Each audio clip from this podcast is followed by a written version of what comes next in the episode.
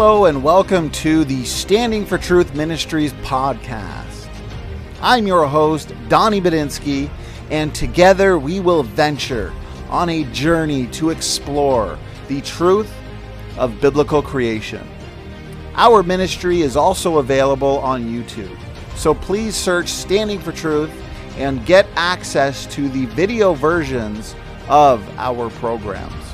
I'm Donnie Bedinsky, and as usual, stay awesome and trust in the truth of God's Word.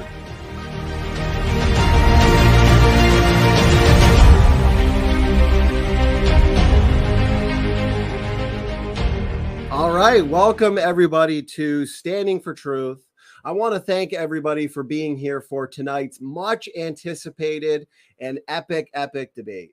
This is the debate you have all been waiting for. We have two very seasoned debaters, Leophilius and Dr. Kent Hovind. And the topic for this much anticipated showdown is Big Bang or modern cosmology versus biblical cosmology. Which model is best supported by the evidence and by reality? Leo and Kent, thank you so much for giving us your time for tonight's important debate. Thank you. Thank you. Awesome. So as we always do here on this channel, though, gentlemen, let's get to know the debaters a little bit before we get into the opening statements. Kent, Leo, again, thank you for being here. Let's break the ice. Let's get to know you guys a bit. Leo, why don't we start with you? A little bit about yourself, who you are, and what people can expect over at your channel. Yeah, I go by Leophilius on YouTube. People just oftentimes call me Leo. To some people, I'm Leophilus because they can't pronounce my name right. It would also help if I'd actually put it in English. But anyway, yeah, I don't have any degrees or anything like that. I'm just some guy on the internet who really likes physics, astronomy, cosmology, and quantum mechanics. I've been studying the subjects on my own for about 10 years now, watching lectures through MIT OpenCourseWare, Stanford University, Yale University, Harvard University, reading textbooks on the subject. I'd like to think I have a fair understanding of it, but I am not a professional, and I don't claim to be one. I do science education and science communication on my channel with a focus on astrophysics, cosmology, and quantum mechanics. I do touch on some other subjects, some philosophy, and some politics and things like that. So if those are things you're interested in, regardless of your perspective, whether you have a perspective that agrees with mine and you're looking for somebody that you can listen to, or whether you have a perspective that disagrees with mine and you're looking for somebody to hear a different perspective from, feel free to check out my channel. Well, I appreciate that introduction, Leo, and thank you for being willing to do this debate. Kent, how you been? A little bit about yourself and what's going on over at Dal. Well, Kent Hovind, raised in East Peoria, Illinois, in a family of engineers and teachers, and loved physics and science and all that kind of stuff also. Ended up becoming a Baptist preacher, but for 15 years I taught science and math in high school and 3 years in college. I love the Bible. I believe it's absolutely true, scientifically accurate. God made everything in 6 days. We started a ministry called Creation Science Evangelism, where we teach the scientific evidence that supports creation. And someone gave us 140 acres up here in Lenox, Alabama, population 35. And we are building a Christian campground and science center that's amazing, 12,000 square feet of science center activities for teaching about the creation of God. And it's all free. Come on down, visit Dinosaur Adventureland in Lenox. Our YouTube channel, Kent Hovind Official, reaches quite a few folks, and our videotapes in 42 languages on creation, science, evangelism. You can get those on Dr. Dino, my website.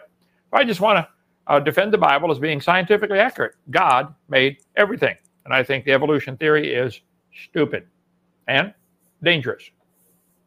Well, I appreciate that opening, that introduction, Kent. I also appreciate your introduction, Leo. This is definitely going to be an epic debate. A couple announcements, reminders.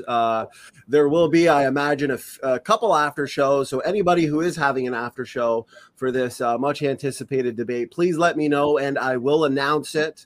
Logical, plausible, probable. Thank you so much for the super chat. He says, epic after show kicks off 5 minutes after this debate ends, so please. Can I shout out another after show quickly? Yeah, would that be all right? Ahead, I just wanted to say that Amy Newman and James W. will also be hosting an after show on their channel. I may or may not be there. It just depends on the plans that I have after the debate. Perfect. I appreciate that, Leo. I figure, you know, this debate would continue after the debate. This is also the second main event of the week.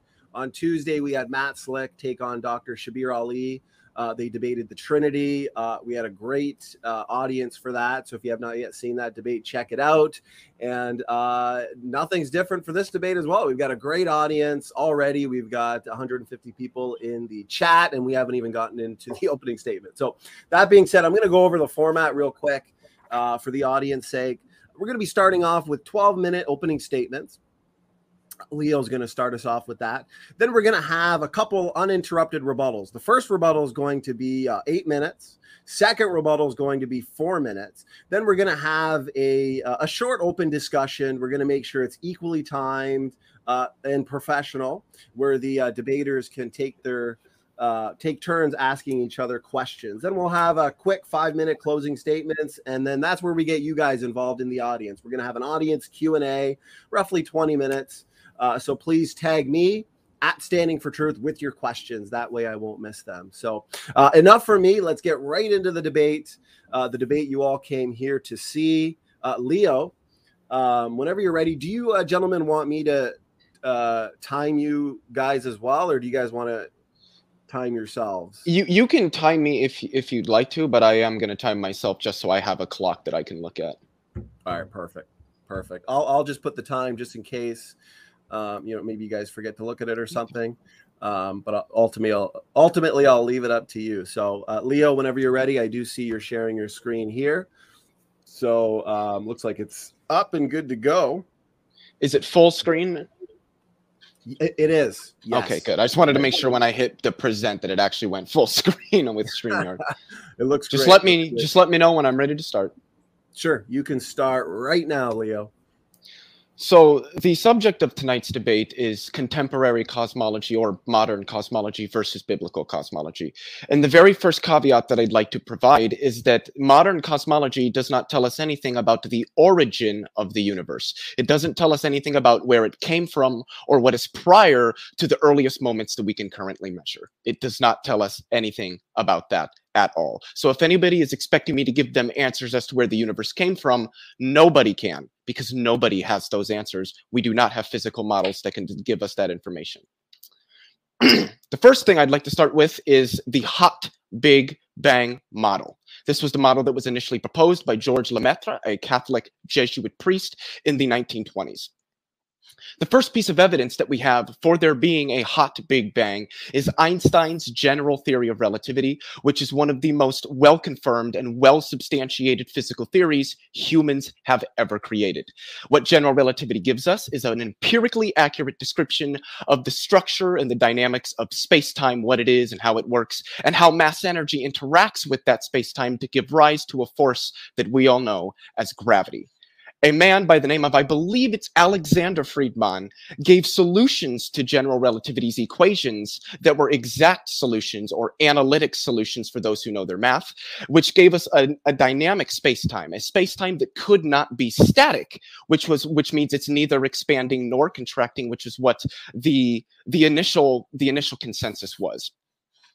The Friedmann solutions in doing this give the scale factor, which is a measure of the expansion of spacetime as a function of the mass energy density of that spacetime, and what we get is a spacetime which is expanding. Einstein initially introduced something called the cosmological constant, which is a fudge factor into the equations to correct for the initial assumptions drawn from those equations that spacetime must be dynamic. He later retracted this and called it the biggest blunder of his career. The second piece of evidence for the hot Big Bang is Hubble's observed galactic redshift.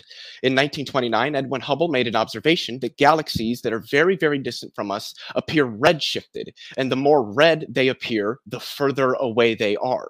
What this means is that it isn't the galaxies that are moving, it's the space between us and the galaxies that is expanding.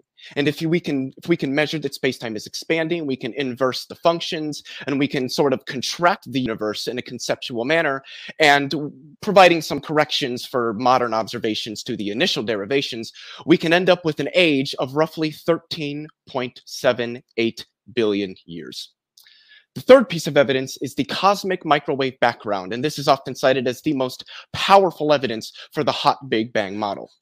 Given the model that Lemaître had proposed and its corroboration by Hubble's observations, what we found is that, well, there should be, or what we thought is that there should be some sort of radiation that permeates all of space-time that's sort of remnant from this very, very dense, very hot region in the universe's history.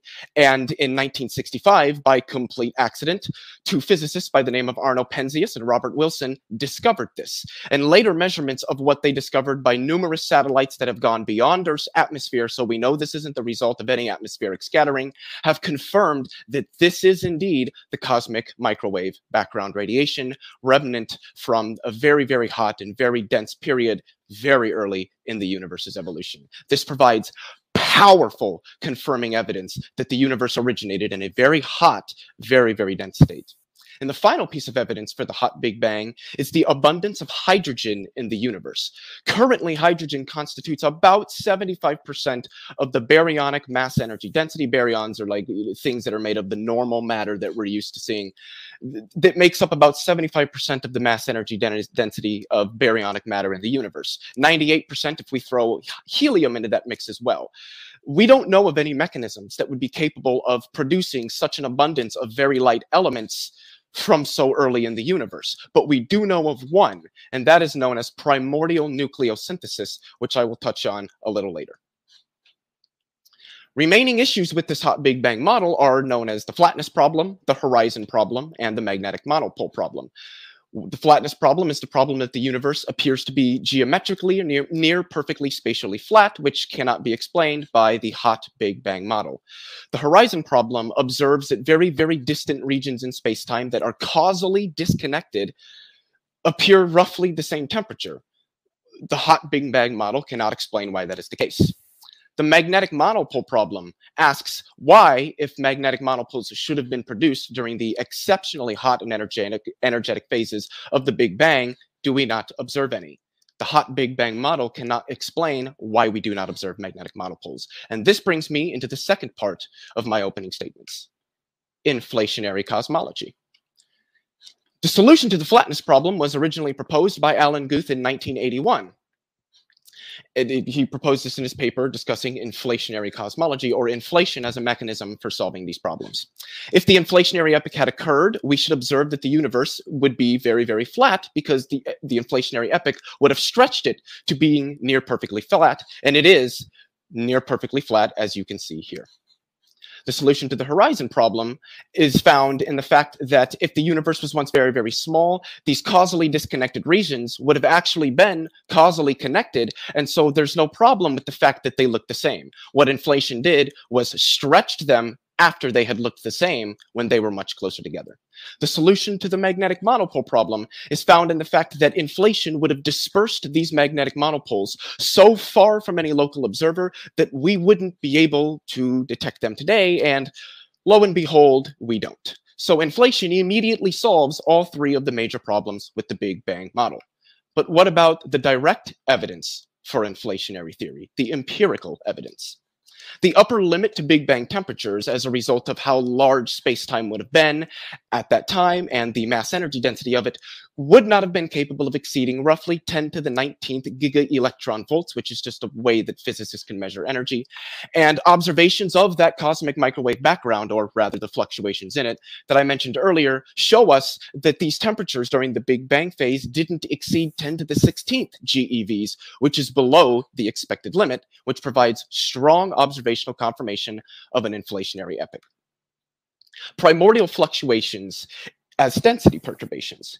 In this inflating space-time, there would have been fluctuations as a result of uncertainty, and these should transfer to perturbations or fluctuations in the density of the distribution of matter and energy that we see today. These density perturbations should have a constant entropy, or be adiabatic in technical terms, and have constant spatial curvature to near 0%, i.e. not having constant spatial curvature, or isocurve. They should be we shouldn't really observe any isocurvature.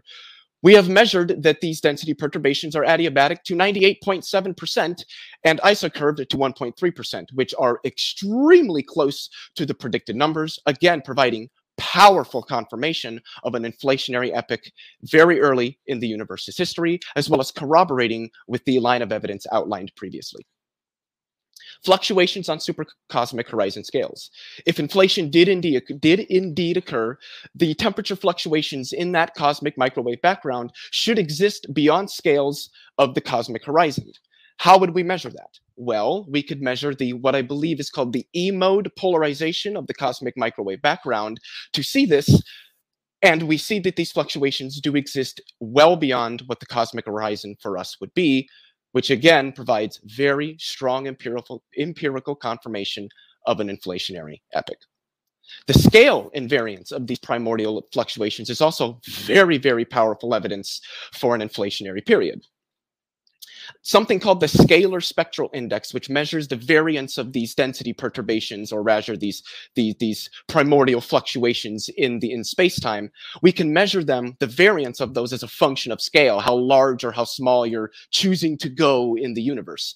And what we measure is that amongst all the scales, it's about 0.965, which is very, very close to 1 corresponding to perfect invariance. So we see that space-time, or rather the primordial fluctuations that would have existed very early in space-time, and the density fluctuations that they gave rise to today are near perfectly scale invariant, which is, like I said earlier, strong empirical confirmation of inflation, and it robustly corroborates all of the aforementioned evidence that we've outlined thus far.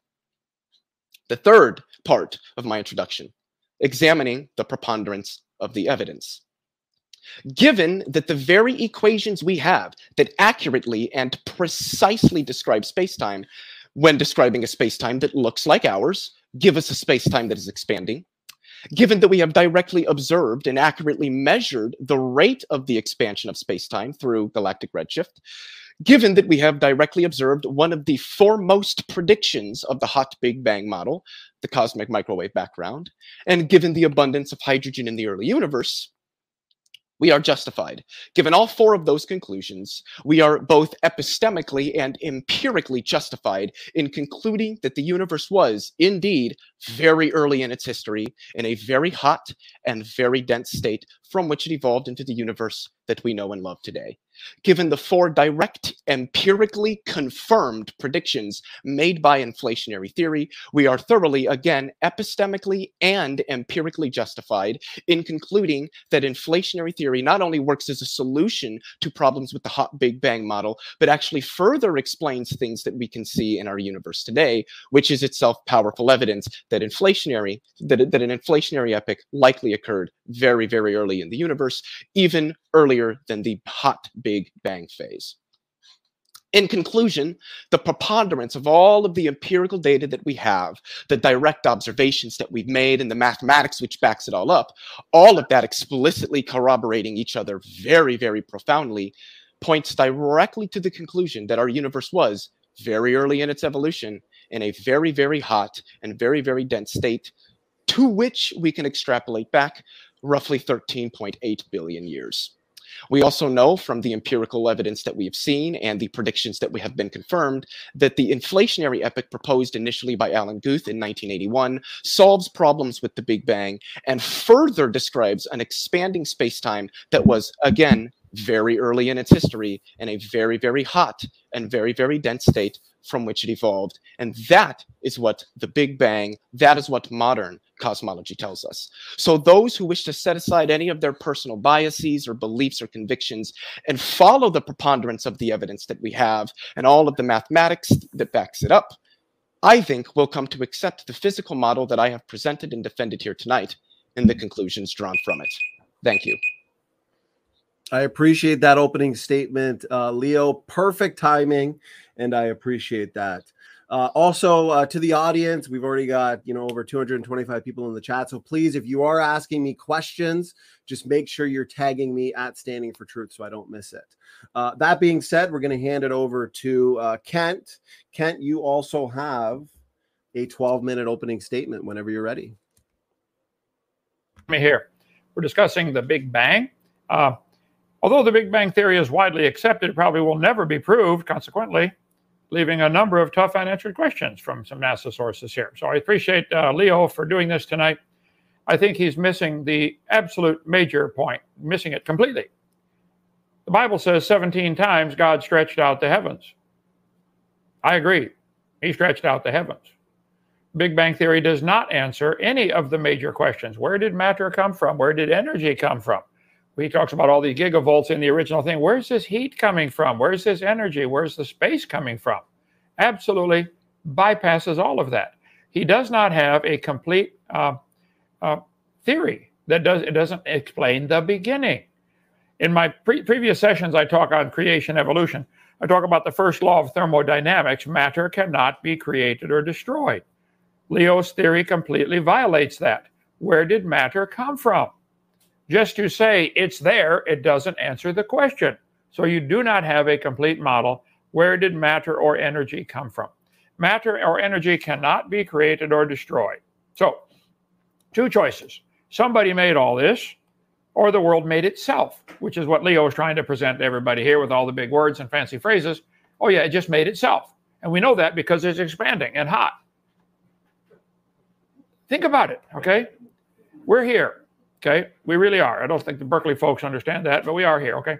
Bible's real simple. In the beginning, God created the heaven and the earth. I take this on faith. I admit freely I have a religion. I doubt Leo will admit his is a religion. He will probably think it is science. No, Leo, you have a religious belief that matter can create itself, and space-time can create itself, and energy can create itself. You have a religious belief, and will never admit that, okay? Humanist Manifesto. Humanists regard the universe as self-existing and not created. Okay, well then, how'd you get here? And their answer is the Big Bang, which is what you're supposed to defend tonight. Now, I don't mind if people want to believe the Big Bang. Leo, you're welcome to believe whatever you want to believe. But keep in mind, these people like Leo who believe in the Big Bang, in complete violation of any scientific proof of this, they want to force everybody to teach this to all the kids in our school system. No, Leo, you should keep that at home and teach it in a private school for those who wish to learn Big Bang. It's got nothing to do with science. So matter cannot be created or destroyed. First law of thermodynamics says energy, i.e. heat or energy, cannot be created or destroyed. You can read all about the first law of thermodynamics on your own time. Bible says, thou, Lord, in the beginning laid the foundation of the earth, and the heavens are the works of thy hands. The Bible clearly claims God did it. Now, if you choose to not believe that, that's okay, but don't claim you have a scientific reason for rejecting that. Of old, it says in Psalm 102, thou hast laid the foundation of the earth, and the heavens, they are the work of thy hands. They shall perish, but thou shalt endure. It's true, everything we've observed says heavens, everything is perishing. It's getting worse. That's the second law of thermodynamics. Everything is falling apart. Take a look in your sock drawer if you don't believe me. Everything tends toward disorder. Go look in our shop. Yeah, everything tends toward disorder just automatically, okay? Most thinking people today know it is dumb to worship a dot of nothing that exploded into an ordered universe of life. But they teach, like Leo taught tonight, the universe came into existence. No, stop right there. You can't just make a statement like that without some scientific proof. They say 14 billion years ago. This guy says 13.772. Leo said 13.78 in 3 weeks or whatever it was, okay? So I think it's dumb to worship time, space, energy, which is what they are doing. 13.8 billion years ago, the universe came to existence. Now, as far as the age of all this stuff, we can discuss that some other time. My video number 1 gives about 40 different reasons how to prove the earth and the universe cannot be billions of years old. It can't even be millions of years old. If I told you this ink pen was 10,000 years old, I think you could pretty quickly disprove that. You could say that's a Bic pen. Bic wasn't even a company till after World War II. Oh, well, you just proved my claim of thousands or millions of years wrong. Has to be after World War II. We can go on through all that, but I think we can demonstrate clearly that the time is not there for their theory to take place anyway. If you take away time, that is like taking away the pacifier from a baby. Get this thing open here. Time, that keeps them happy. Given millions and millions of years, anything can happen in their mind. Well, that you can't have the time, but even if you did, it wouldn't happen. So major evidence to support the Big Bang comes from Hubble's discovery in the 1920s of the galaxy's relationship of distance to Earth and its speed. And the background radiation, Hubble did a lot of work on that stuff. Hubble's brilliant observation was that the redshift of galaxies was directly proportional to the distance of the galaxy from the Earth. That meant the things farthest away from the Earth were moving away faster. I would agree there is a redshift. I would agree. What that means is, well, I'll get to my other slide here and show you. Redshift. This is the big thing that, let's see, Alt-DV, 277, enter. How do we see the stars billions of light years away? The Bible clearly claims 17 times that God stretched out the heavens. When you look at the star through a telescope, we've got some pretty good-sized telescopes here at our science center in Dinosaur Adventureland in Lenox, Alabama. You get the biggest telescope you can find and look at the closest star, Alpha Centauri in the Proxima Centauri group. All you see is a dot. It never gets bigger. You never see the flames leaping off like you do on the sun. You just see a dot. Stars are a long ways away. I want to get to supernova here. Let's see, I cover all this on my video number 7. How many supernovas have been observed? Let me go back to home and go to redshift. There we go. Okay. So what is the redshift? If you look at the star and you bring the light in through a spectroscope and break it up into the colors of the prism, you'll see there's lines on there, and they're shifted over toward the red. What does that mean? Well, that's an indication of what's called the Doppler effect, okay? If you're sitting at a train track and the train's coming toward you, the sound is compressed and it goes, and when it goes past you, the sound is stretched out and it's rarefracted. So the sound from the Doppler effect of the train is, you've all heard that in various things. Whether you're moving past the train or the train's moving past you, it works either way.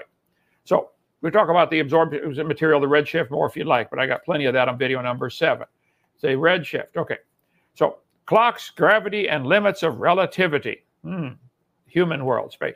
What is a red shift? What is a red shift? Let's see. The light from nearly every galaxy, as they see, it looks like, because the Doppler effect, it looks like the stars are all moving away. They all exhibit a red shift. So they've said, wow, that proves they used to be closer. A reasonable assumption, not proven, but a reasonable assumption. So if we're standing here on the Earth, and all the stars appear to be giving a red shift. And that looks like, wow, all the stars are moving away from us. Well, then that would fit the Bible model that God made the earth first on day 1. He made the heaven and the earth, Genesis 1:1. And then he made the stars on day 4, and then he stretched them out. So if he made the earth and then he made the stars and stretched them out, we would see a red shift in every direction, wouldn't we? Yeah. So they made up these... Hubble matched up these redshift with distance estimates. Just because you see a redshift, you can't measure the distance from that. The way they measure the distance, Bible says God stretched out the heavens. He stretched out the heavens. Here's the deal. The light from the star coming toward us should get, everybody's asking the question, how did the light get here from that star? It must be billions of light years away. They're asking the wrong question. Instead of how did the light get from the star to here, the question is how did the star get from here to there? If God made the earth first and then he stretched out the heavens, the question is, we can't, he made the stars after the earth and stretched them out into place. Of course, there's a redshift. Students are never taught that. First law of thermodynamics. Okay, let's see. How can galaxies be speeding up? They're teaching that the farther away the galaxies get, the faster they go. Where are they getting the fuel to speed this up? How do you speed up a massive object like a star? This is simple physics, Leo. You have to have energy added to it to speed it up. Is it expanding towards something else that's attracting it? If so, what made that other thing out there that's attracting it?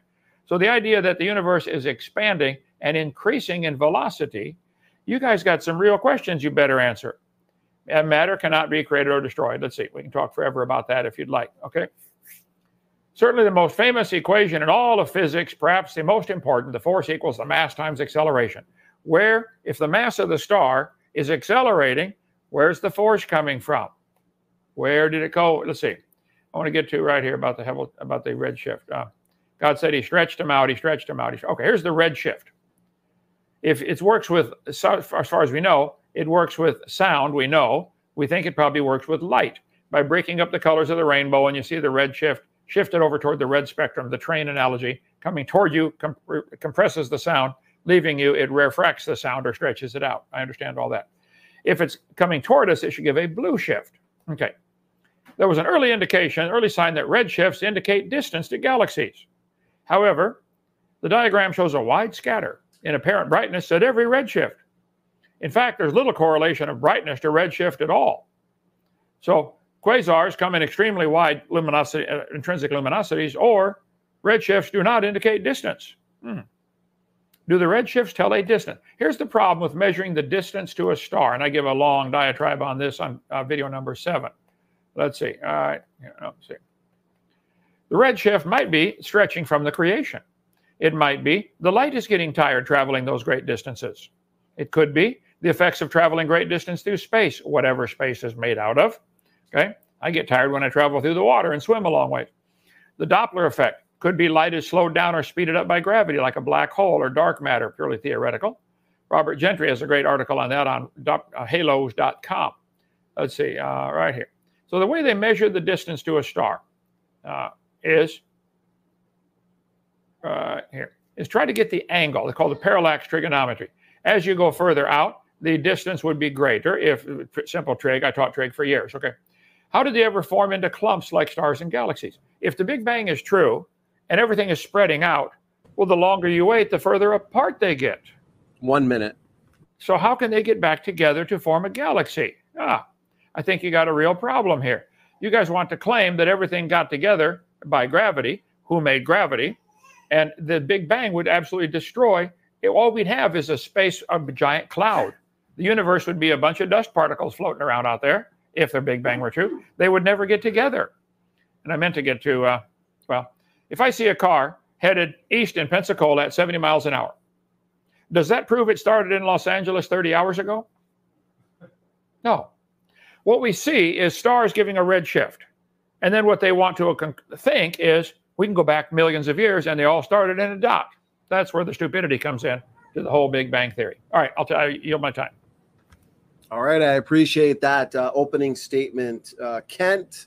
That concludes the 12-minute opening statements. Gentlemen, thank you so much for the visuals and great presentations from the both of you. So that being said, we're now moving into the first uninterrupted rebuttal. We've got 8 minutes on the clock. And Leo, whenever you're ready, the floor is yours. Awesome. So Kent asks initially, where did the mass and the energy come from? Well, I don't know if anybody else in the audience remembers. I certainly do.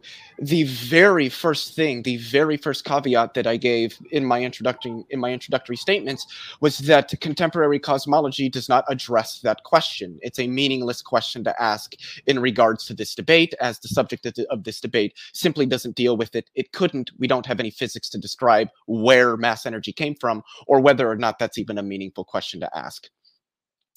I believe Kent said something along the lines of like cosmology violating the first law. It doesn't, primarily for the reasons that I just outlined, that it doesn't address where the mass and the energy came from. Also, thermodynamic laws apply to things within space-time, but they do not apply to space-time itself as a whole. He also presented a false dichotomy when he said that we only have two choices. Either it made itself or it was created. The third choice is that the universe could have existed tenselessly. It just is as a brute fact or a brute contingency. Or it could be that the universe is eternal to the past in some way. So that would be a false dichotomy on Kent's part to limit it to just those two options. I don't have a religious belief. I don't adhere to any doctrines that prescribe the worship of a deity, which is how religions are defined by the Oxford and the Cambridge English dictionaries. And I have never claimed thus far in this discussion that mass, energy, and space-time can create themselves. So I don't know why he's mentioning that when I never made that claim. He also said that the second law of thermodynamics tells us that everything tends toward disorder. This isn't really correct. What the second law tells us is that systems containing the ability to do work, as they do work, we'll see that ability to do work decline. And this only applies on a global scale. So, for instance, the Earth or really any of the planets in our solar system are not closed systems. They are actively receiving energy from the sun. Also, I didn't state that the universe came into existence. Again, I outlined initially that we can't, we don't. That question doesn't mean anything to cosmologists right now. We don't have answers to that. Nobody does. People might think that they do, but nothing empirical. If you want to think that your answer is correct, there's nothing wrong with that, but nobody, scientist or otherwise, has any empirical data to back up any of their claims concerning that. Also, galactic recession is not a result of added energy into the galaxies, because again, the galaxies themselves are not moving. The space between the galaxies is expanding. Their movement comes from existing in space, which is itself moving. And space-time simply expands because of the energy intrinsic to it that we call dark energy. He also mentioned the concept of tired light, which just doesn't work. Electromagnetic radiation propagates at a constant speed through the vacuum of space. There would be nothing for it to resist and for it to slow the light down. Also, stellar formation, which he touched on briefly, isn't really relevant to this discussion. How stars form doesn't matter to the very earliest moments of the universe when stars didn't yet exist. So just to conclude my first rebuttal, I didn't really hear Kent give a model explaining any of the observations that we've made.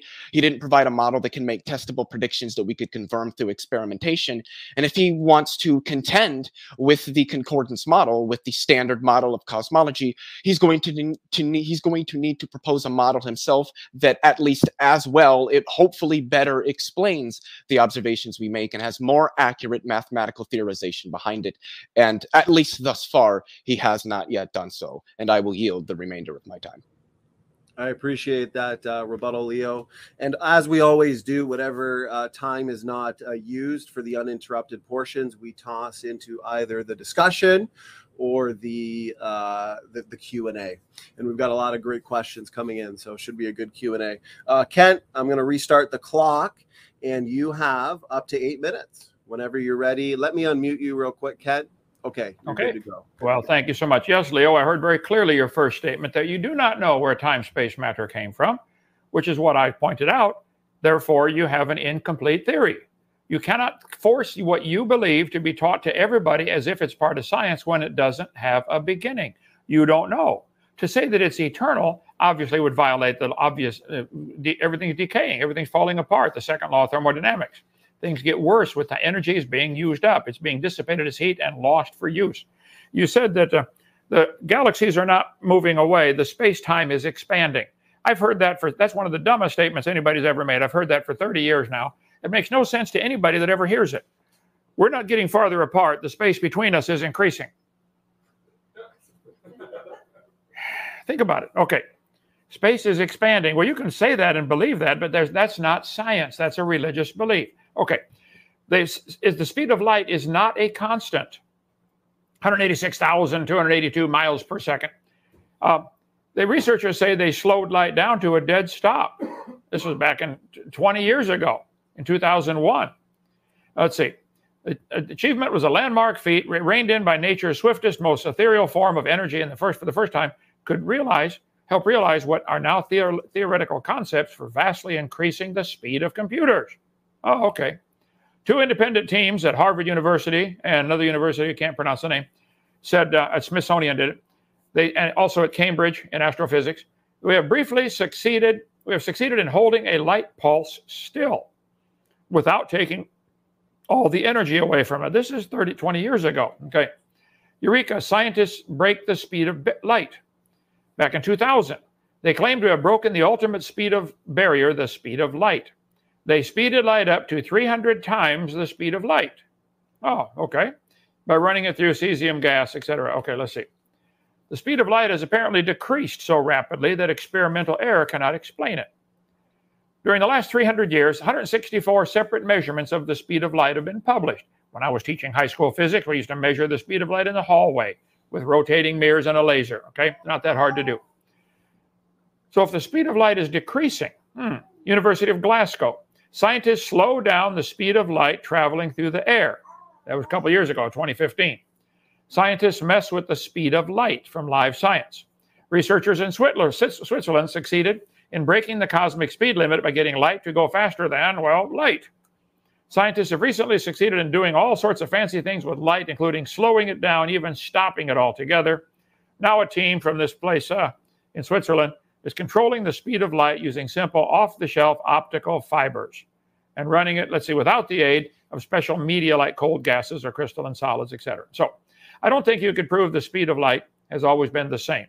Scientists cannot measure distances accurately beyond about 100 light years. with simple trigonometry, you cannot go beyond about 100 light years and measure those distances. It can't be done, okay? It's too narrow of a gap. The angle becomes too small. Nobody knows what light is.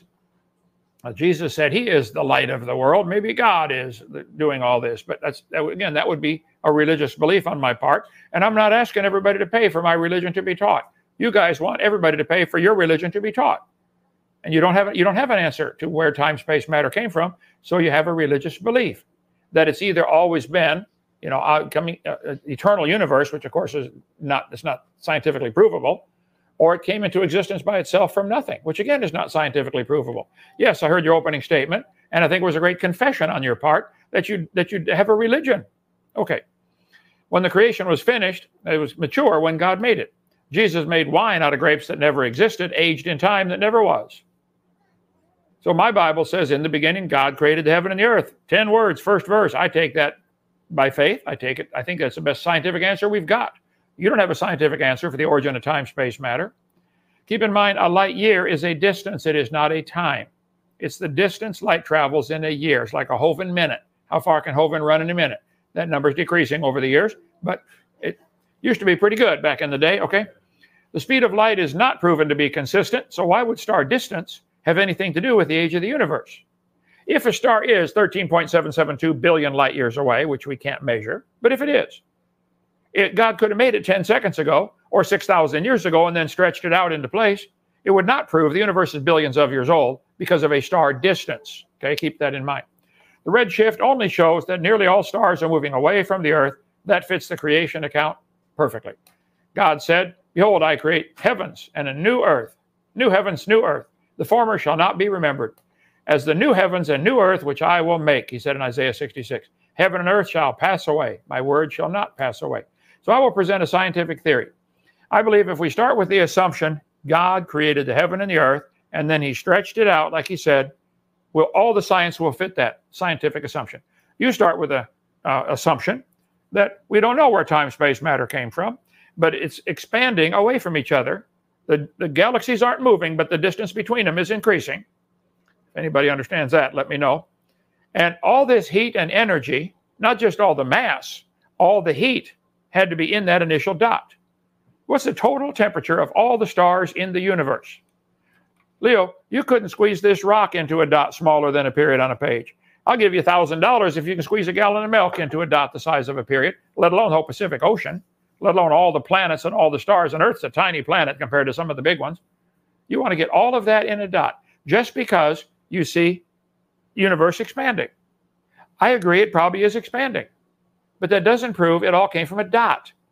If a car is going east on I-10 at 70 miles an hour, that doesn't prove he started in Los Angeles. So the Bible says the heavens are going to be dissolved, and he's going to make a new heaven and a new earth. He opened up the sixth seal, the moon became his blood, and the stars of heaven fell onto the earth. That's what it says in Revelation going to happen. So Leo, I don't know if you're prepared to face God when you die. You will die one day. I hope it's a long time from now, but it'll happen. It's going to happen to me. Then what? Are you content with your religious belief, all the stuff you studied? Are you content that this is enough to say that God's word, my Bible's in the other room, you're content to say that you're going to reject the Bible, which millions accept, in favor of it all came from you don't know where, okay? The universe is not billions of years old. The Bible dates add up to about 6,000. Starlight distance does not indicate billions of years, does not prove it, and redshift does not prove billions of years. The planets cannot be billions of years old. They're losing heat. They're slowing down in their spin. The moon is getting further away from the earth. Moon cannot be billions of years old. The earth cannot be billions of years old. Life on earth cannot be billions of years old. There's all kinds of scientific limits on these things. I'm sorry that you've chosen to believe that, but I think you're wrong. And I'm here to convert you tonight. Okay, go ahead. All right. I appreciate that 8-minute rebuttal, Kent. That concludes the first round of uninterrupted rebuttals. We're now going to move into a second uninterrupted rebuttal, this time 4 minutes. And we're going to hand it over to you, Leo. Whenever you're ready, let me know, and I'll start the timer. Yeah, I'm ready to go. So I did want to say that I specified nobody knows where time, space, and matter came from. We might all have our own beliefs about that, but none of us can confirm that. So I mean, he says that, yeah, I heard you mention that. then why do you keep pressing a point that's already been conceded? You then said, well, then you have an incomplete theory. There isn't a single theory, or at least there's very few theories that humans have that are complete. General relativity is incomplete. But if you want to take issue with the accuracy of Einstein's field equations, I invite you to publish your work. That's one of the dumbest statements he said to when I explained that the galaxies aren't actually moving, it's space-time expanding. That's just not a response. I would wonder if he has one here, or if he just plans to merely hand wave away something that maybe he can't respond to, and that's why he just kind of hand waves it away. The speed of light is constant for anybody that understands special relativity. What would give us that is the equation c equals the square root of 1 over epsilon naught mu naught, which tells us that the rate at which electromagnetic radiation propagates through the vacuum of space-time is dependent on the structure of space-time and its ability to permit an electromagnetic field through it. This is nothing new. Also, yeah, we have slowed down light to practically not moving at all, but that's because we're changing the medium through which it travels. Again, light only travels at c, specifically in the vacuum of space-time. Kent gave many examples of where we put light through very, very dense mediums that slow it down to practically not moving at all, but none of that means that light does that when it's traveling through the vacuum of space. Hint, it doesn't. We know, we measured. In terms of measuring these extreme distances that Kent measured, we don't really need to use trigonometry, but even if we wanted to, we use supercomputers to calculate those extraordinarily small angles, and you can make them arbitrarily small and they're still calculable. So that doesn't really overturn anything. Also, we tend to use like gravitational lensing measures, standard candles, numerous other methods for measuring these extreme distances because we're in the 21st century now. We don't need to use the basic trigonometric methods that they were using 90 years ago.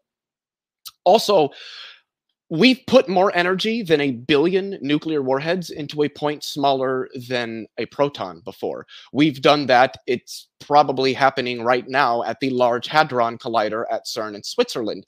This is how we found out the internal structure of protons. The energy present when two protons collide is, I mean, we're talking on the order of tens of trillions of degrees Fahrenheit for a fraction of a second. So we have put much, much more energy that is contained than what is contained in a gallon of milk into something significantly smaller than the period on a sentence. I don't know what Kent is talking about. If he taught physics, he certainly didn't teach particle physics or high energy physics. I've noticed that he still hasn't presented a model, nor has he provided any reasonable objections to the model that I've outlined or the empirical data that confirms its accuracy. At this point, I wonder if he has one. All right, I appreciate that 4-minute rebuttal, Leo. Time really does fly by, I know. Gentlemen, great debate so far. We've got over 300 people in the chat. People are loving this. This certainly is, this is epic. It's a big one. So we're going to hand it over to Dr. Hovind. You now have 4 minutes of uninterrupted rebuttal. All right. Well, thank you, sir. I have no problem claiming the heavens declare the glory of God. I don't have any problem stepping outside, looking at the stars off our sand dune out here where we have a special deck for looking at stars with no light to distract you and say, wow, God, you're amazing. Okay. When I consider the heavens, the work of the fingers, the moon, the stars, which thou hast ordained, what is man that thou art mindful of him? See, when I look at the stars, I realize how small man is. I think when Leo looks at the stars, he thinks, oh, man is, we are God. We're in charge of the universe. We're it. We've evolved to the peak, you know, from the stardust for some reason, okay? Anyway, so when you look at the stars and you want to calculate the distance, okay? Now, that's another long, okay. Where did I get off? Okay. There. Now, I want to get that, okay. Trigonometry, I did teach trig for a long time, Leo, and I think if you have a different method of measuring these distances on your supercomputer, I understand you can measure angles if you know the points, but you don't know the... With simple trig, to measure an unknown distance, you have to have at least one side and two angles, or two sides and one angle. If you're looking at an object and hold your right eye and left eyes, just blink right eye, left eye, you will see it appears to move in the background. That's called parallax trigonometry. Problem is, with your eyeballs, you get them crossed if you go too far. Okay, the Earth is about 8,000 miles in diameter. That's as far away as you can possibly get from anybody in a straight line, 8,000 miles. 7,926, if you want to be precise, depending if it's polar or equatorial. Okay, so to get a bigger angle on their telescope, on their star distance, They look at the star in January and then look at it again in June, and now you are 16 light minutes away from where you were. It takes light 8 minutes to get from the sun to the Earth. But if you orbit around the Earth, around the sun one time, you now have a much bigger base on your triangle, 16 light minutes, much bigger base. That's the biggest base we can possibly get, okay? So one light year, 1 year, has 525,948 minutes in it. That's a year. If that little yellow dot was Earth's orbit, not the Earth, the orbit of the Earth around, and you're trying to measure one light year, let's see. Let's change all this light minutes to inches. 16 inches represents 16 light minutes. 1 year would be 525,000 inches, which equals 8 1/3 miles. So if you think you can measure the distance to something 8 1/3 miles away, using only 2 observers 16 inches from each other with 2 telescopes, and the only thing you know is you're 16 inches from the other guy, and you want to measure the angle of declination between your 2 telescopes, like your eyeballs going crossed, okay? How far crossed would they be for 8.3 miles? That's a pretty skinny angle. And I don't think you can tell exactly where you were 6 months ago either. So a year around the sun, 1 light year is an angle of 0.017 degrees, okay? Let's say we can measure that, 0.017. From a moving Earth spinning around, depending upon your latitude, here's about 886 miles an hour at Lenox, Alabama, 31 degrees north of the equator. But depending on your latitude and your velocity, plus your velocity going around the sun, plus there's the sun going around our galaxy, and you're going to try to measure off of this moving object. Get in your car, go 100 miles an hour, and try to calculate the distance across a cornfield with parallax trigonometry with a car going 100 miles an hour. Okay. 30 seconds. Yep. 2 surveyors in Florida, both of them looking at a dot in Chicago, would be the equivalent of 100 light years. You guys make up these numbers of 15 billion light years, and I don't think you can tell those distances. I'm sorry. They may be that far away, but we don't know. And all they're using is redshift. I disagree completely. I'd rather give God the glory for the stars. Go ahead. All right. Perfect timing. Thank you so much. Kent, that concludes the opening statements and 2 uninterrupted rebuttals. We are now moving into a discussion portion. As always on this channel, we strive to keep these discussions equally timed and professional, of course. Let's start by asking each other questions and allowing enough time to answer each question. We will do our best to make sure each debater is asking the questions they feel are necessary given the topic. Kent just ended with his rebuttal, so let's hand it over to Leo. Maybe there's a couple points you wanted to address or a question or a question you might want to ask. So, gentlemen, the floor is yours. Yeah, for Kent, do you know what standard candles are in cosmology? Yeah, the brightness of how compared to a standard candle. They look at a light and see how bright it is. If it's the same light, if you know it was the same intensity of light, but further away, it would give a diminishing return. The standard candles. Yes, I'm very familiar with that. Go ahead. And so you do realize that when we're talking about extreme distances, that's generally the method that we use. So you're saying you measure the distance to these stars based on how bright it is. Well, not the star that we're measuring. Stars whose have a known intrinsic brightness that doesn't change relative to those distances. Wait, okay, do you think that we're getting like exact to the inch measurements on these distances, or do you think that it's probably within maybe a few million miles? I did not say that. I did not say they're getting exact to the inch measurements. And as I've said, that's why I was asking. Well, okay, the stars might be billions of light years away. They could be. The numbers could be accurate, but that wouldn't mean anything has to do with the age. That's a distance. That's all. So if it was created right there 10 seconds ago, 14 billion light years away, it could be 10 seconds old. So you're confusing distance with age. We don't use distance to the stars to measure the age of the universe, Kent. How old is the universe, Leo? We don't know how old the universe is. What we can say is that we can go back to roughly about 13.8 billion years ago. Whether that's the beginning or whether we can go back even further, we don't know yet. What do you mean you can go back? I'd love to go back 5 seconds many times in my life and undo the dumb thing I just did. You can go back in time? Excuse me? I'm trying to understand. Wait, when did I say we could go back in time? Do you not know what inverse means? Do you not know what it means to extrapolate back? I do. Like if somebody said, hey, let's go back to when you were in high school in a discussion, do you literally think that they mean that you're time traveling? Or do you think that they mean let's talk about this moment in the past? No, it's in your mind. You go back to high school. I can remember that vaguely. Yeah, so when we say let's go back to the Big Bang, what we're saying is let's inverse back to the moments that we call the Big Bang. We can do that by taking the expansion rate of space-time, inversing the functions, which would give us a contraction, and we can go back to where we can't contract anymore. That point, like I said in my opening statements, when we correct for, you know, modern observations, dark matter and dark energy and the accelerated expansion of space-time, we have to correct for those to the initial derivations to be accurate. We get about 13.78 billion years. Yes. Okay, so this is assuming that you can measure the distance accurately based on either luminosity, candle power, or measure what distance? Trigonometry. Or what about that? You admitted that light can be speeded up or slowed down by going through different mediums. Do you know what's out there in space in all the different mediums? Could it be the lightest? Could it be that 500 miles off the surface of the Earth? Going through something thicker?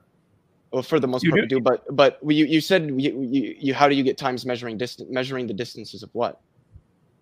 No, I'm asking you. Do you know what the medium of space is? If the space-time is expanding, is it therefore growing less dense?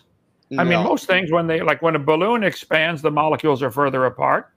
Is the space-time, is it becoming less dense, so therefore light would travel faster or slower? Is space becoming less dense, or are the things in space becoming less dense as they're carried by expansion? No, you are claiming space-time is expanding. I'm asking, do you know what the medium is of space-time, whatever that is that light is traveling through?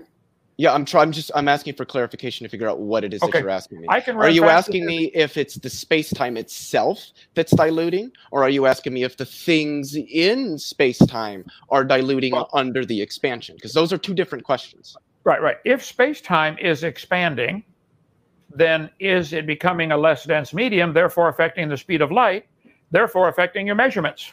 No, space-time does not get less dense. Space-time is expanding, but it does not get less dense. That is correct. That is because it is a metric expansion of the scale in space-time. You cannot think of the expansion of space-time as if it were an object growing physically larger in some pre-existing space. That is simply not what the expansion of space-time is. So, in your theory, space-time is expanding. Expanding into what? What's on the other side? It's not expanding into anything because, again, space-time is not some physical object physically growing, physically larger in some otherwise pre-existing space. It is a metric expansion of the scale of space-time that is measured over sufficient distances. It is an intrinsic expansion. Can you explain space-time to an average person? What is this exactly? Use some different words besides space. We don't really know, other than that it is a four-dimensional manifold that, at least classically, all of the mass energy that we see is weaved into. It is a dynamic manifold. It can be affected by things inside of it. It can affect things inside of it. Wait a minute. So the mass and the energy are woven into space-time, but you don't know what space-time is. No, physicists do not know what space-time is ontically. Okay. Do you know that space-time even exists? Yes. Where's the evidence for that? I'd like to see that. General relativity, the fact that it can be curved under the stress from mass and energy. So space-time, which you don't know what it is expanding. The galaxies aren't getting farther away. The space-time between them is expanding, but you don't know what it is, and there's stuff woven through it, and it's curved. Space-time is curved. Generally, well, we can measure curvature in space-time as a result of mass energy. Yes, that's what we call gravity. If space-time wasn't a real thing, what's being curved? So space-time is being curved because of gravity. So because of mass energy. Gravity is the curvature. Okay, so gravity has an effect on this space-time that you believe in? No, gravity has an effect on and energy. Things are woven through it, and it's expanding. But you know the speed of light has remained the same all through all that, all the time, don't you? Mm-hmm. Yes, we do. Oh, you do? Okay. Mm-hmm. Did somebody go out there and measure it? What do you mean by measure? Like, is anybody out there measuring? How do you know the speed of light isn't increasing or decreasing just, 1,000 miles from here? Because we know how propagations through the electromagnetic field behave in the vacuum of space-time. Well, they've demonstrated the propagation of the electromagnetic field, light going through different mediums changes. Mm-hmm. Mm-hmm. That is correct. And you, there's nobody out there who knows what space-time is 10 million light years from here. We don't need to know what space-time is to know that light moves at a constant speed through its vacuum. So if it's a vacuum, then space-time isn't anything. Well, a vacuum simply means that it's absent. How can stuff be woven through it if it's a vacuum? Wait, hold on. First off, when I said woven through it, I'm speaking metaphorically. I said speak to somebody who that doesn't understand the technics. That's what I'm trying to do. Also, I would point out the second thing nobody understands what you're trying to say, including you. Okay. What was that? I didn't catch that. Nobody understands what you're trying to say. There is no such thing as space-time. You don't even understand it. What do you mean there's no such thing as space-time? Well, the thing is, I've had this discussion with PhD physicists. They seem to understand what I'm saying just fine. Perhaps it's a mistake on your part, maybe? No, I would like a jar of space-time to put in my science center right here. Can you give me a jar of it? Yeah, actually, we could do that. We'd need a pretty strong jar and an extraordinarily powerful vacuum pump, yes. But we could do that.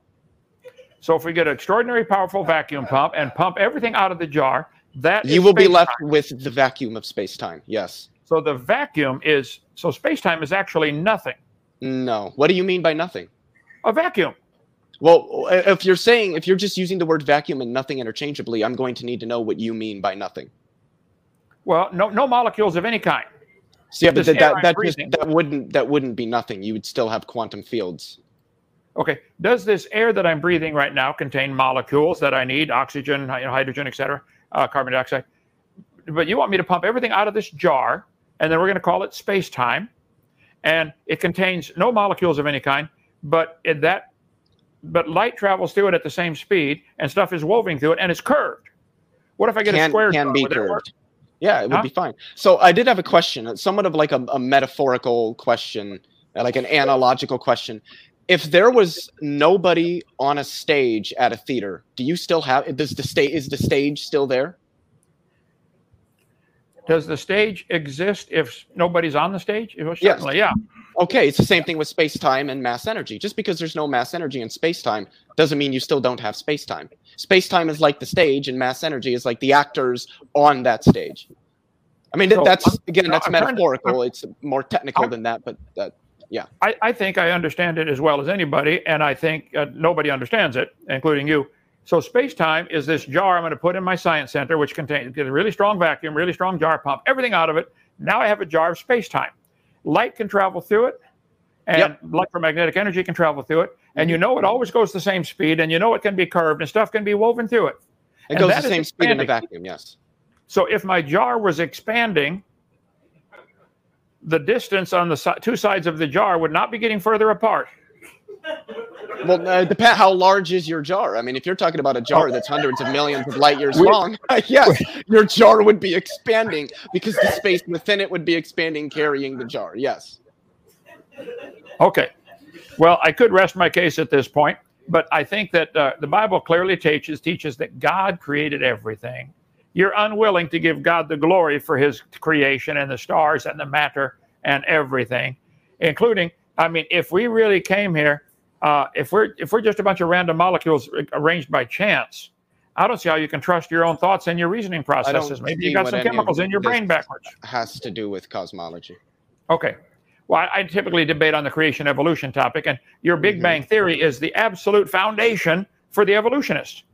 I fail to see how it doesn't even concern itself with biology. This is cosmology. This is an entirely different subject. Right. This is cosmic evolution. The first stage they have to have for their theory is where did matter come from? Well, I mean, sure, you also have to have a universe to create a pie, but that doesn't mean that pies and cosmology, baking pies and cosmology, are somehow related now. Well, no, the origin of matter to make the pie, I would give glory to God for that. In the beginning, God created the heaven and the earth. So you said you don't know, and nobody knows, where your space-time or matter came from.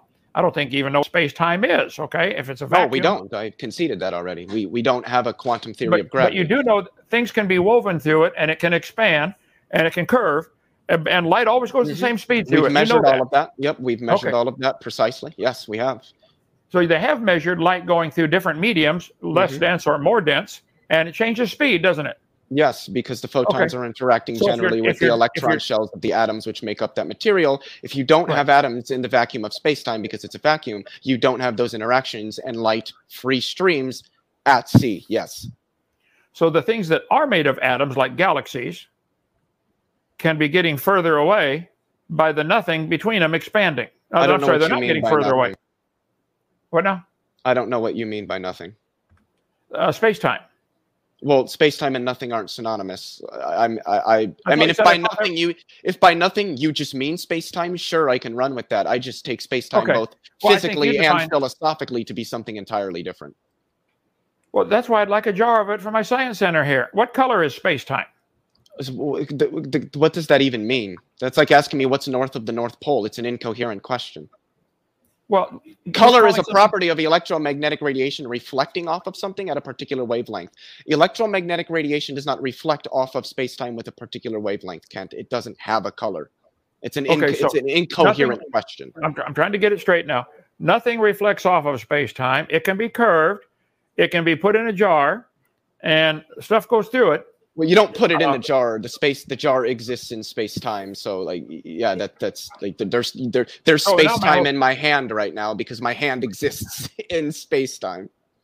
So now my whole science center has to be made out of space-time. Okay. It's not made out of. It exists within. It exists in. I would agree. It's made out of mass energy, which exists within space-time. Well, I would agree. We all exist in space. I would agree. We all exist in time. I don't think you need to put the two together. Well, they are put together. That's called a Minkowski space. Yes, I think maybe God answered both special and general relativity. Well, could it be that God answered that in 10 words in the first verse? In the beginning, there's time. God created the heaven. There's space, and the earth. There's matter.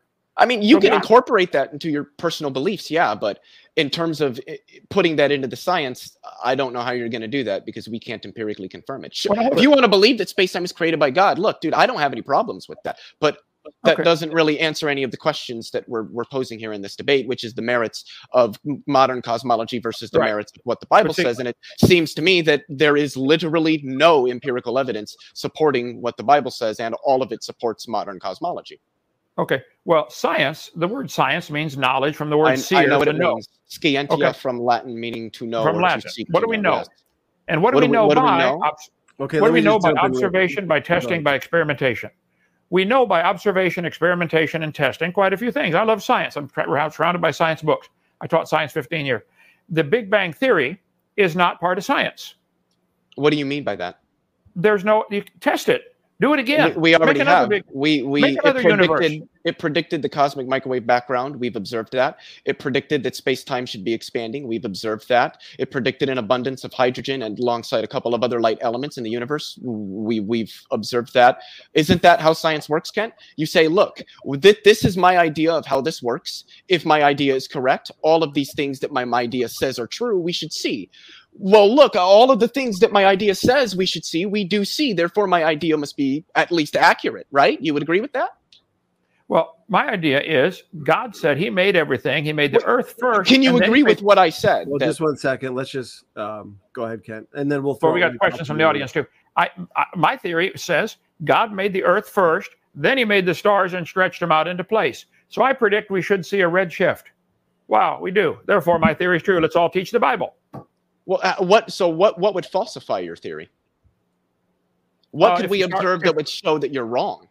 If the stars do not give a redshift, but then that would also show that the Big Bang isn't wrong. So are you just equating God and the Big Bang?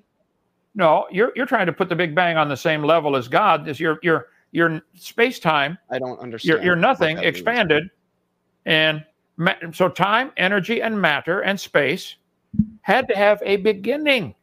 You don't have that. Therefore, you have a religion. Why can't you see you have a religion?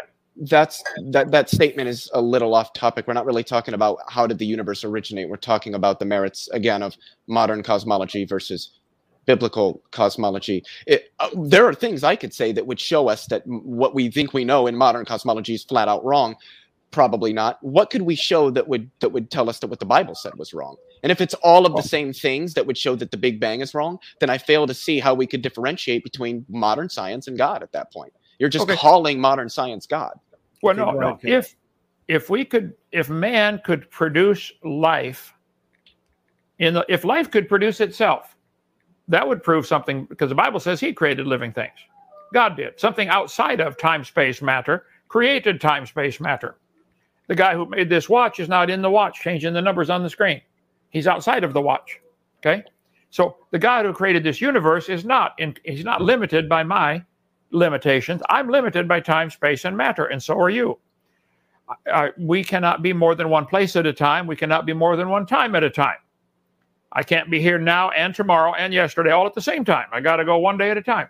So I'm limited. I'm traveling through what we think is time, whatever that is, and I'm traveling through space.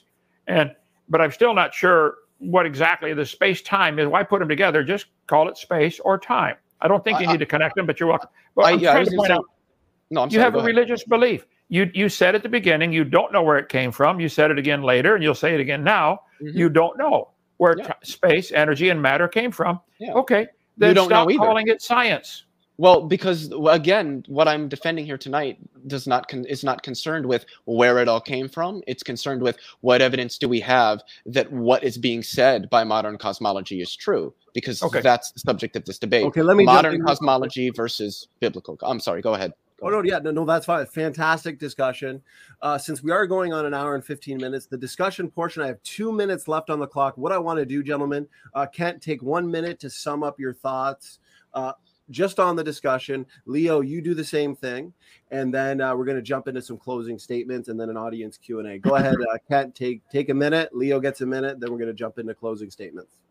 I think God created the heaven and the earth, and he ought to get the glory for it. He made the stars. I can look at the stars and say, wow. I think we should also look at all this and say, what does this have to do with eternity? We all have a limited lifespan, 60, 70, 80, 90 years, whatever it is, and then it's over, you're dead. Then what?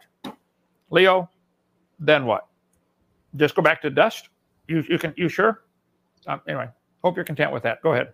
Go ahead, Leo. Yeah, my philosophy of mind is not at all relevant to this discussion. I do think, though, I have to say, I think that some of the questions that Kent asks are certainly interesting questions.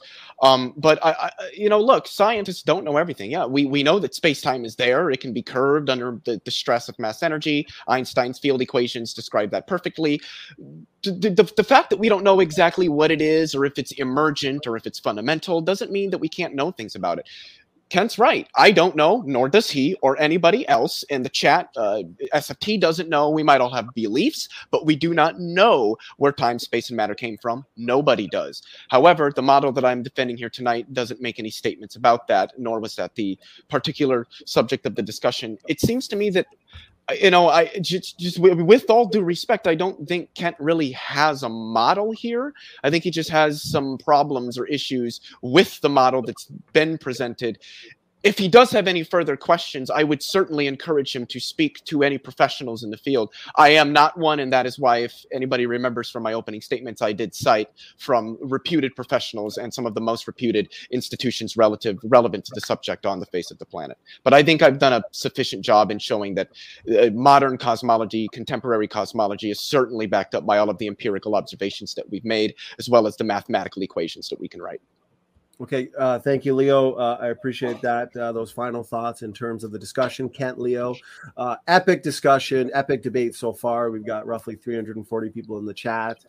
People are loving it. So what we're going to do, yeah, great job to the both of you. What we're going to do, Leo, if you want to take, well, for closing statements, we've got up to 5 minutes. If you want to take what, you know, whatever you need there to for a closing statement, then Kent's going to get a 5-minute closing statement. Then we'll get to a few of these questions. So, Leo, whenever you're ready, go ahead.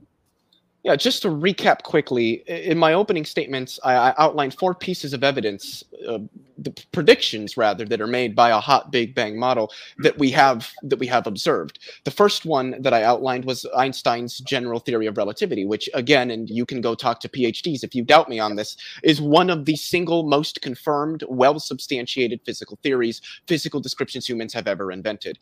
It gives us, when describing a universe that looks exactly like ours, a universe that is expanding. The galactic redshift that Hubble observed also shows that a universe is expanding. We can take those equations, we can take some of the functions in them, we can inverse those functions. Hopefully people understand what that is. Khan Academy is a great resource for math if you don't.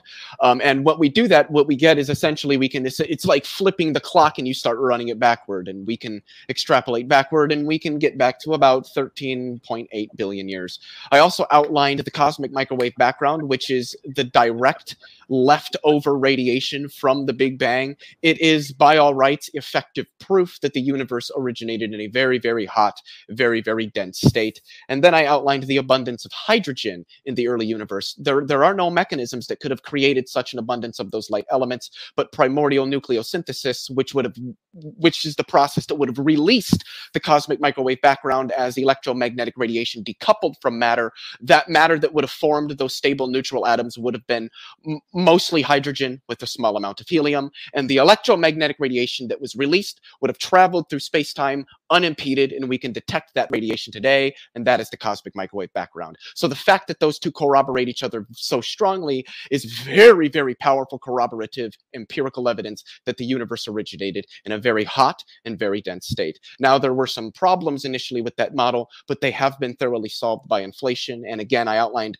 four empirical confirmations of predictions made by inflation. I'm not going to go over those here for the sake of brevity, but anybody that's interested can examine the sources that I had listed in my opening statements. The Stanford or the Stephen Hawking Center for Theoretical Cosmology is a good one. Stanford University also does have some really good literature on this, as well as MIT and Harvard University. So anybody that doubts me, because I'm not a professional, even though I cited them, I just encourage you to head to your nearest university and sit down with a cosmologist and ask them the questions and see what they say.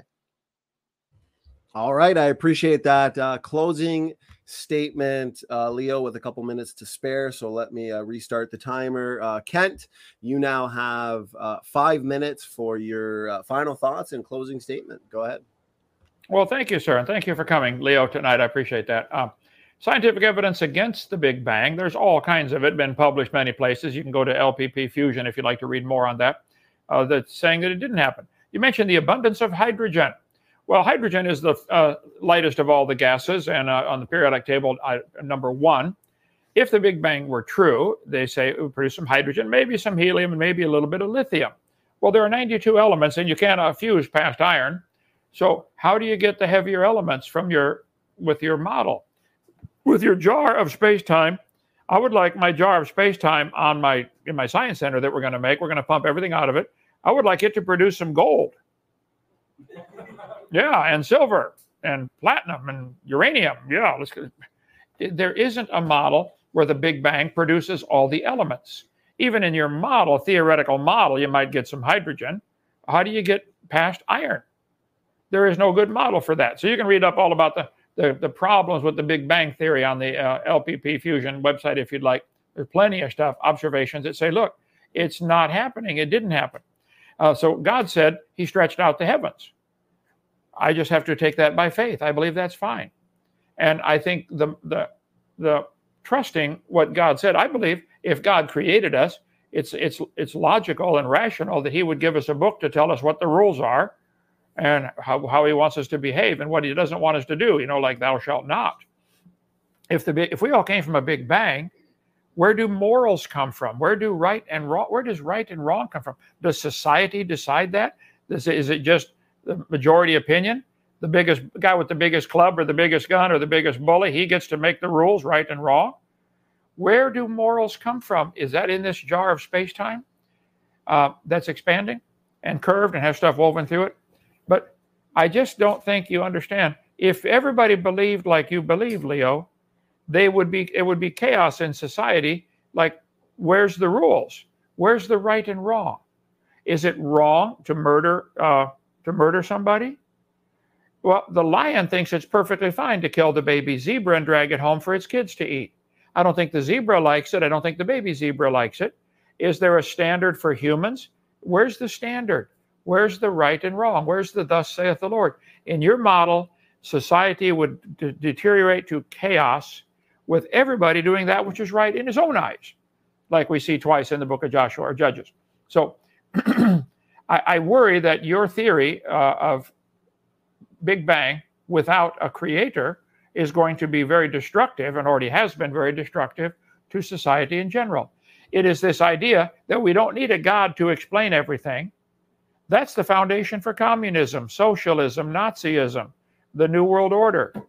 I cover that on my video number 5. I would encourage you to watch that. That's the one they locked me up in prison for, DVD number 5, about the dangers of this evolution theory.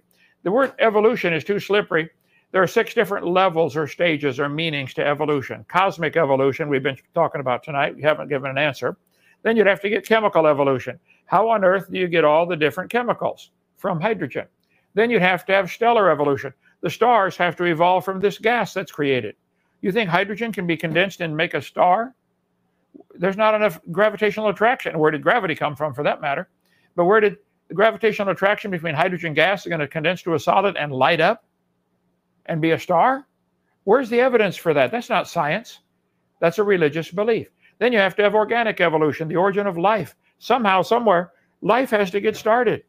No, they can't even do it in the laboratory. And if they do make life in the laboratory, all that would prove is it takes intelligence to make life, which I've been saying all along. You said so many things tonight, Leo, I'd love to discuss with you in great detail, that the universe might be eternal. You said it's not a closed system.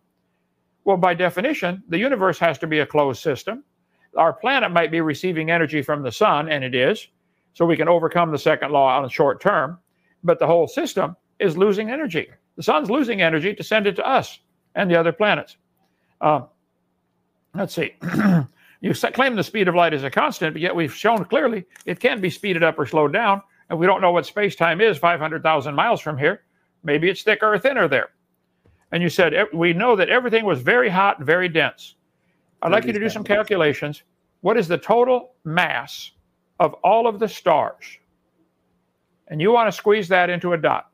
What is the total temperature of all the stars? You want to get that in that same dot. I think that's hard to believe. I think an average thinking person would say, that's dumb. All right, and I think it's dumb, but that's okay. You can believe it, but I resent having it taught at my expense to all the kids in school. Okay, thank you so much for having us. Go ahead. I appreciate that, Kent and Leo. Thank you both for your closing statements, and thank you both for an epic, epic debate. Definitely one of the best this year. We've had a great audience, lots of great questions from the audience. So what we're going to do, gentlemen, as we always do on this channel, whoever the question is for, we will make sure they get the last word. Let's say the question is for Kent. Kent can answer it. Leo can give a response, and then Kent will get the last word. And then, of course, the same thing if the question's for Leo. So let me at least make sure I get through these super chats. And let me see here. There are a couple super chats that came in recently, so therefore I can at least get it up on screen. So let's see here. First question comes in the form of a super chat. I appreciate it. Stefan Aker. So this one looks like it is for you, Leo. So he asks, can Leo possibly explain how the volcanism and the magnetic fields of the planets in our solar system can possibly last 3.4 billion years? Because the dynamic processes which give rise to the volcanology and the magnetic field are still happening. The Earth is still essentially a molten ball. We are a tiny species of apes that have just evolved to live on the hardened slag crust of that ball.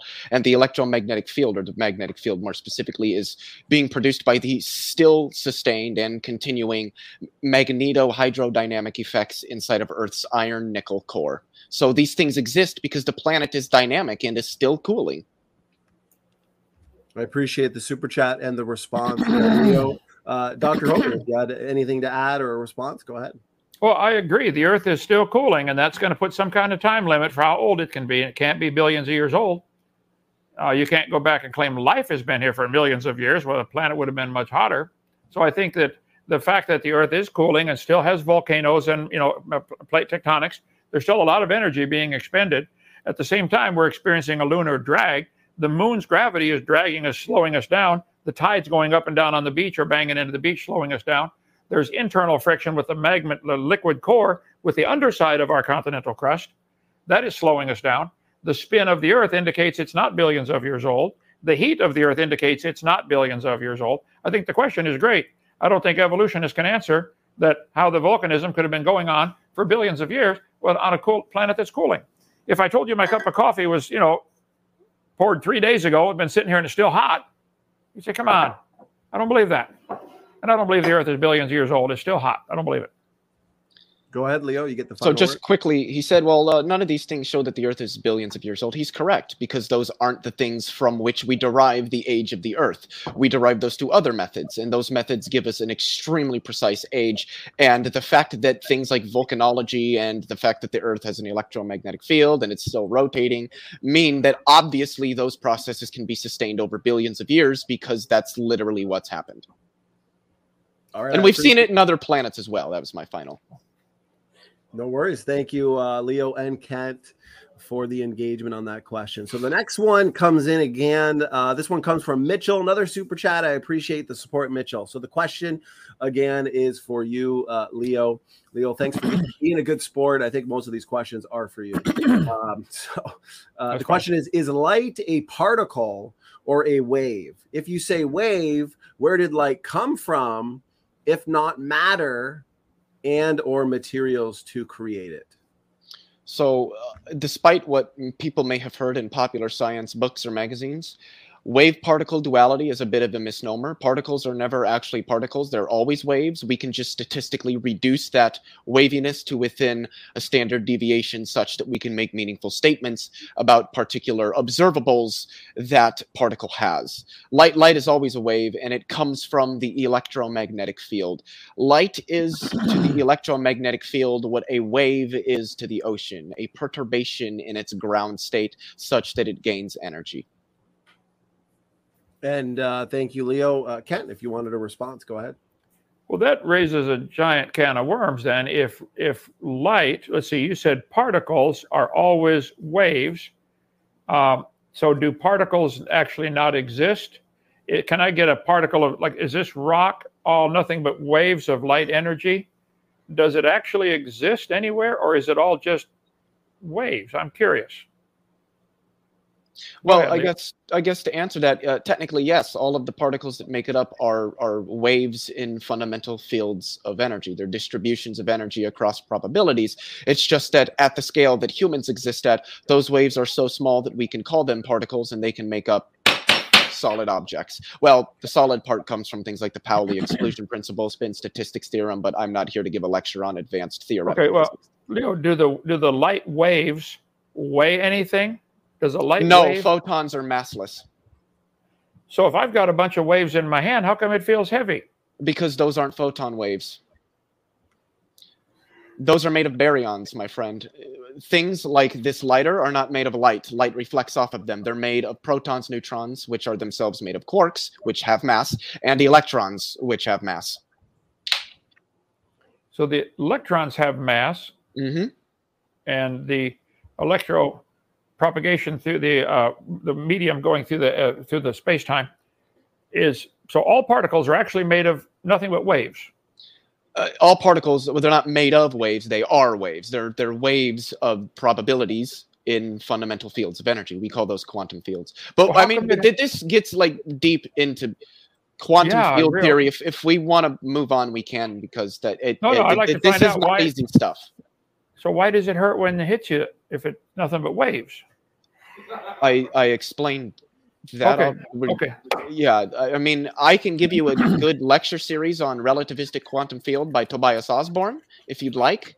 It's very mathematically rigorous. Kent maybe could follow it. I don't know if anybody else could, but I can link it to you if you'd like. No, I'm fine. Well, you guys really are making this the probably greatest debate of all time. So I appreciate the engagement. Next question. I do have one here for you, Kent. This one comes in from Mitchell. Again, thanks for the super chat, Mitchell. He says, question for Kent. What is the inverse square law, and how does it apply to the moon? Well, the inverse square law is you take the square inverse, I mean, 1 over the square. So if I had two objects that were attracted to each other magnetically or gravitationally, and I take, and let's say they have a pull of 10 pounds, If I bring them to half the distance, I take that fraction 1/2, inverse it, and square it. It is now 4 times the pull. So if the pull here is 10 pounds, the pull here would be 40 pounds. Inverse square law. The inverse square law, the closer they get, the more the attraction is. This works with gravity, light, and girls. To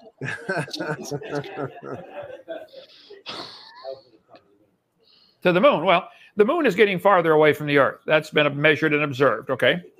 Which means if you go back in time, the moon used to be closer. Well, the closer the moon gets, the stronger the gravitational pull becomes. So this makes higher tides on the Earth, makes more lunar drag on the Earth, slowing the Earth down.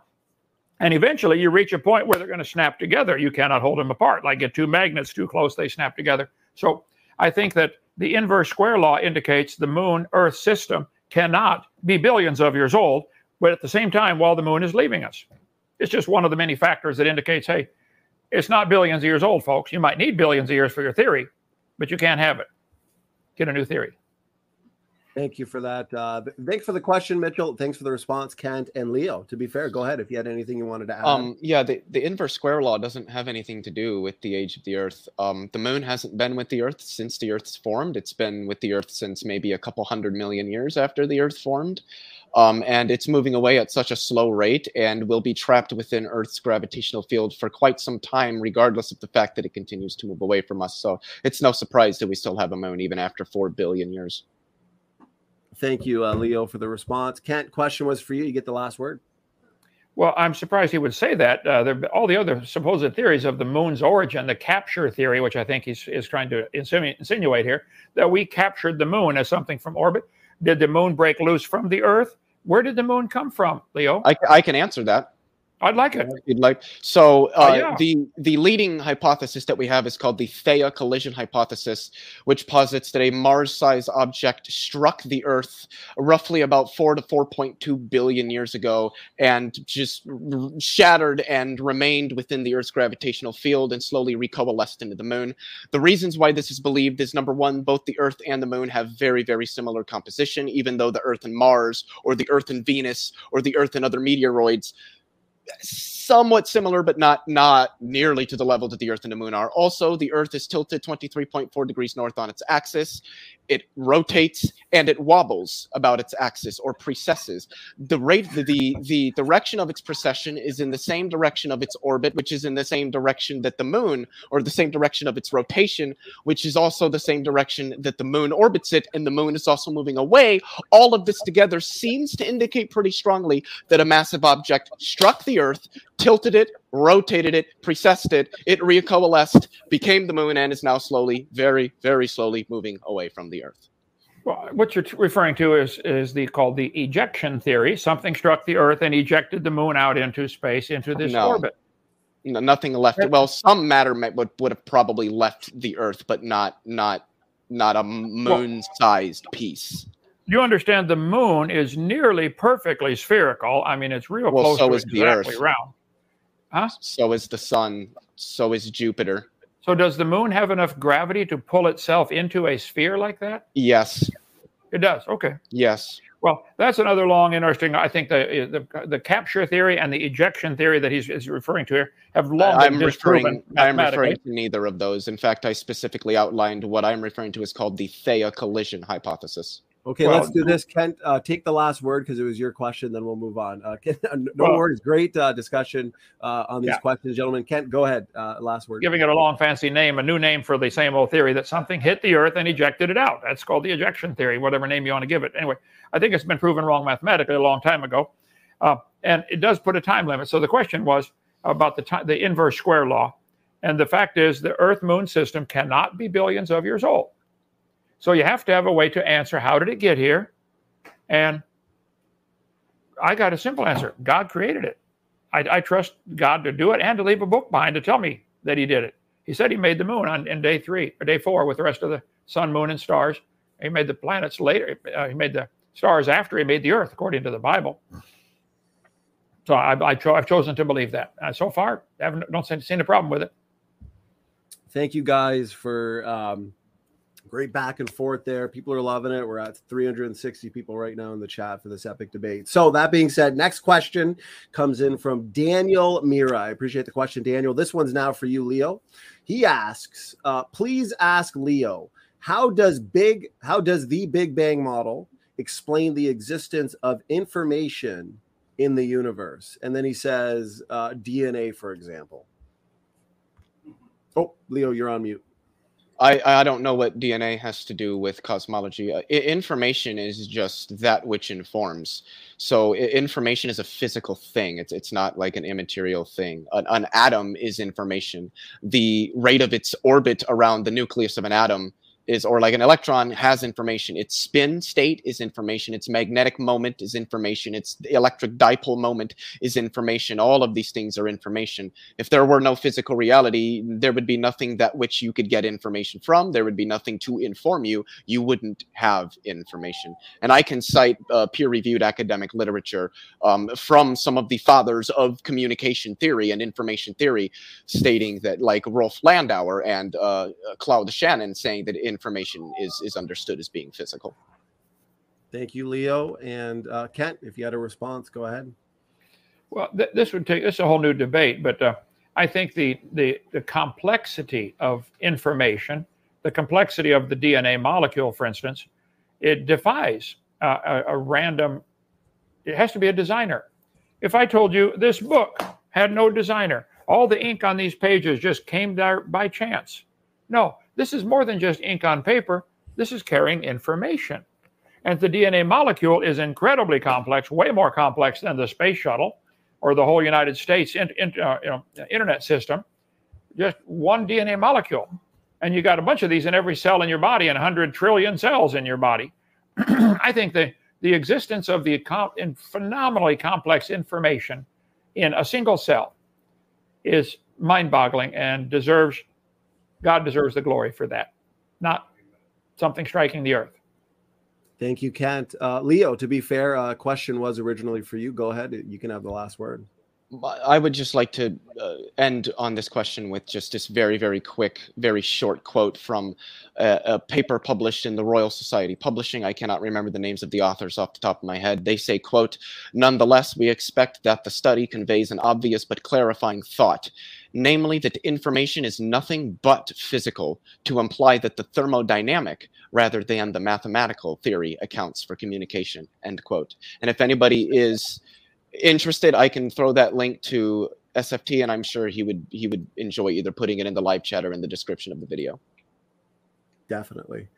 Okay, so thank you for that. Just skimming through these questions, got to make sure I get the super chats.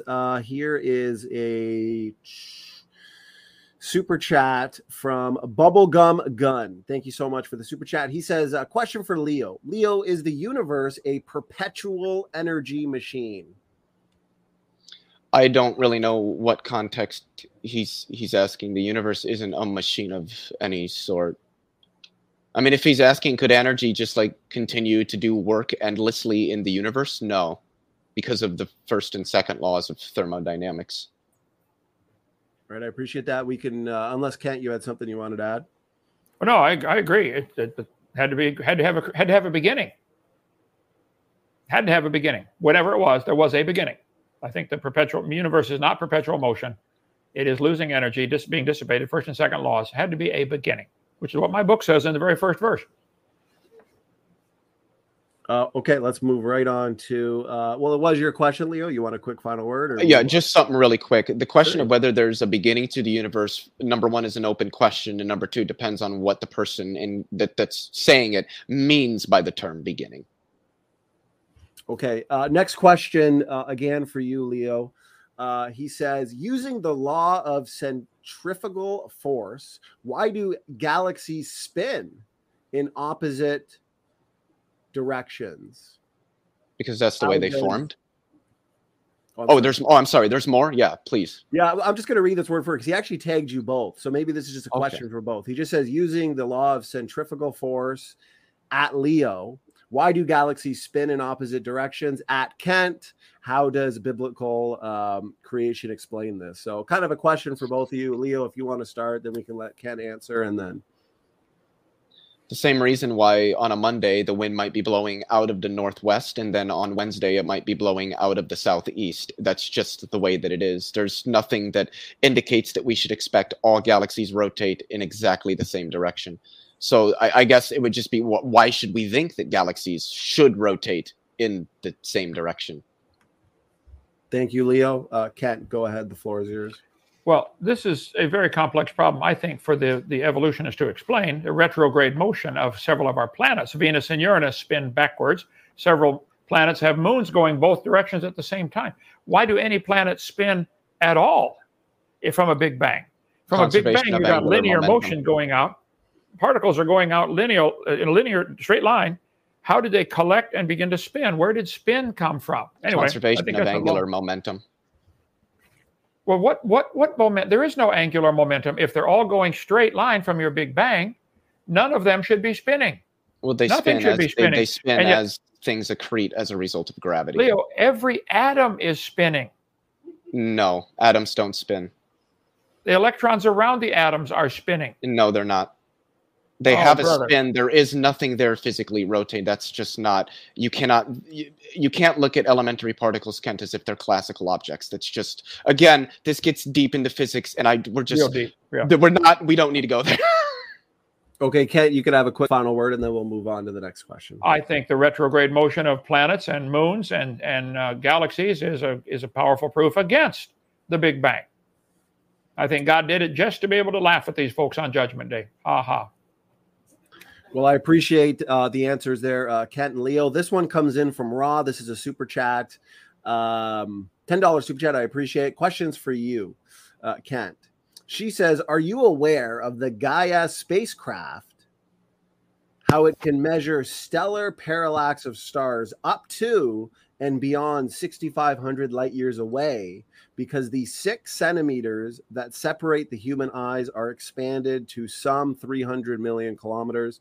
Kent, I just read that word for word, so go ahead. I'd have to see the drawings on that. I taught trig for a long time. I think I could understand it pretty well. And I think I'm showing my seminar clearly that most scientists are admitting you cannot measure beyond about 300 light years, and I think that's a stretch. So this person is saying now there's a new, how can a new spacecraft, which has to be someplace in our orbit above our atmosphere, still not going to increase anything? You might get rid of some of the atmospheric distortion because you're no longer going through the air, but you still have the same parallax problem of measuring distance. So I'm going to say I don't believe the 65,000. And even then, if they can measure 65,000 light years, let's assume they can, that's not billions. And a light year's of distance has nothing to do with the age. Again, if the heavens are being stretched out like the Bible says, they could have been made 5 seconds ago and be 65,000 light years away. So it doesn't solve any problem at all for the Big Bang folks. Thank you, Kent, and thanks for the super chat. Leo, if you wanted a response, go ahead. Yeah, they're called light years because time plays a factor. And that's kind of like how we measure things like speed, which is in physics or in mathematics the first derivative of position with respect to time. So if we know something is in light years, then we know how long it took light to get here. So if something's 13 billion light years away, that light has been traveling to us for 13 billion years. Thank you, Leo. Kent, go ahead. Final word. Well, that's what I covered much earlier. That is absolutely simply wrong, Leo. You don't understand. A light year is a distance. It is not a time. It's how do we measure distance? Travel. If light traveled at twice the speed, would a light year still be the same distance?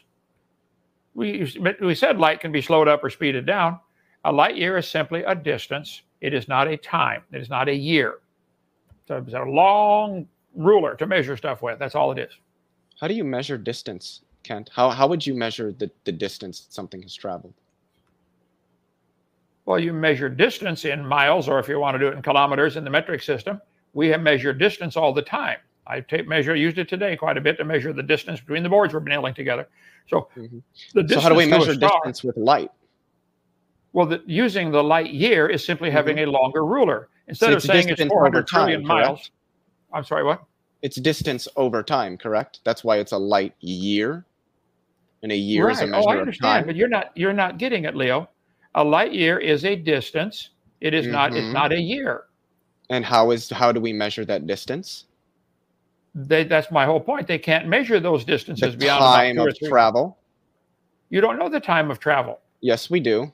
It's 1 light year, which is how far light travels in a given period of time. Yes. And if time plays a factor here.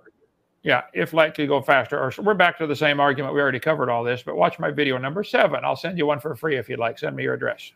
Okay, we'll give Kent the last word on there since it was his question. This one's kind of off topic, but you guys kind of have gone back and forth on the age issue a bit, so we'll get it in there. Question comes in from Sandra Jones. I appreciate the question, Sandra. Let me see here. It says, question for Leo. If the world is millions of years old, how do you explain petrified trees running through different layers of rock?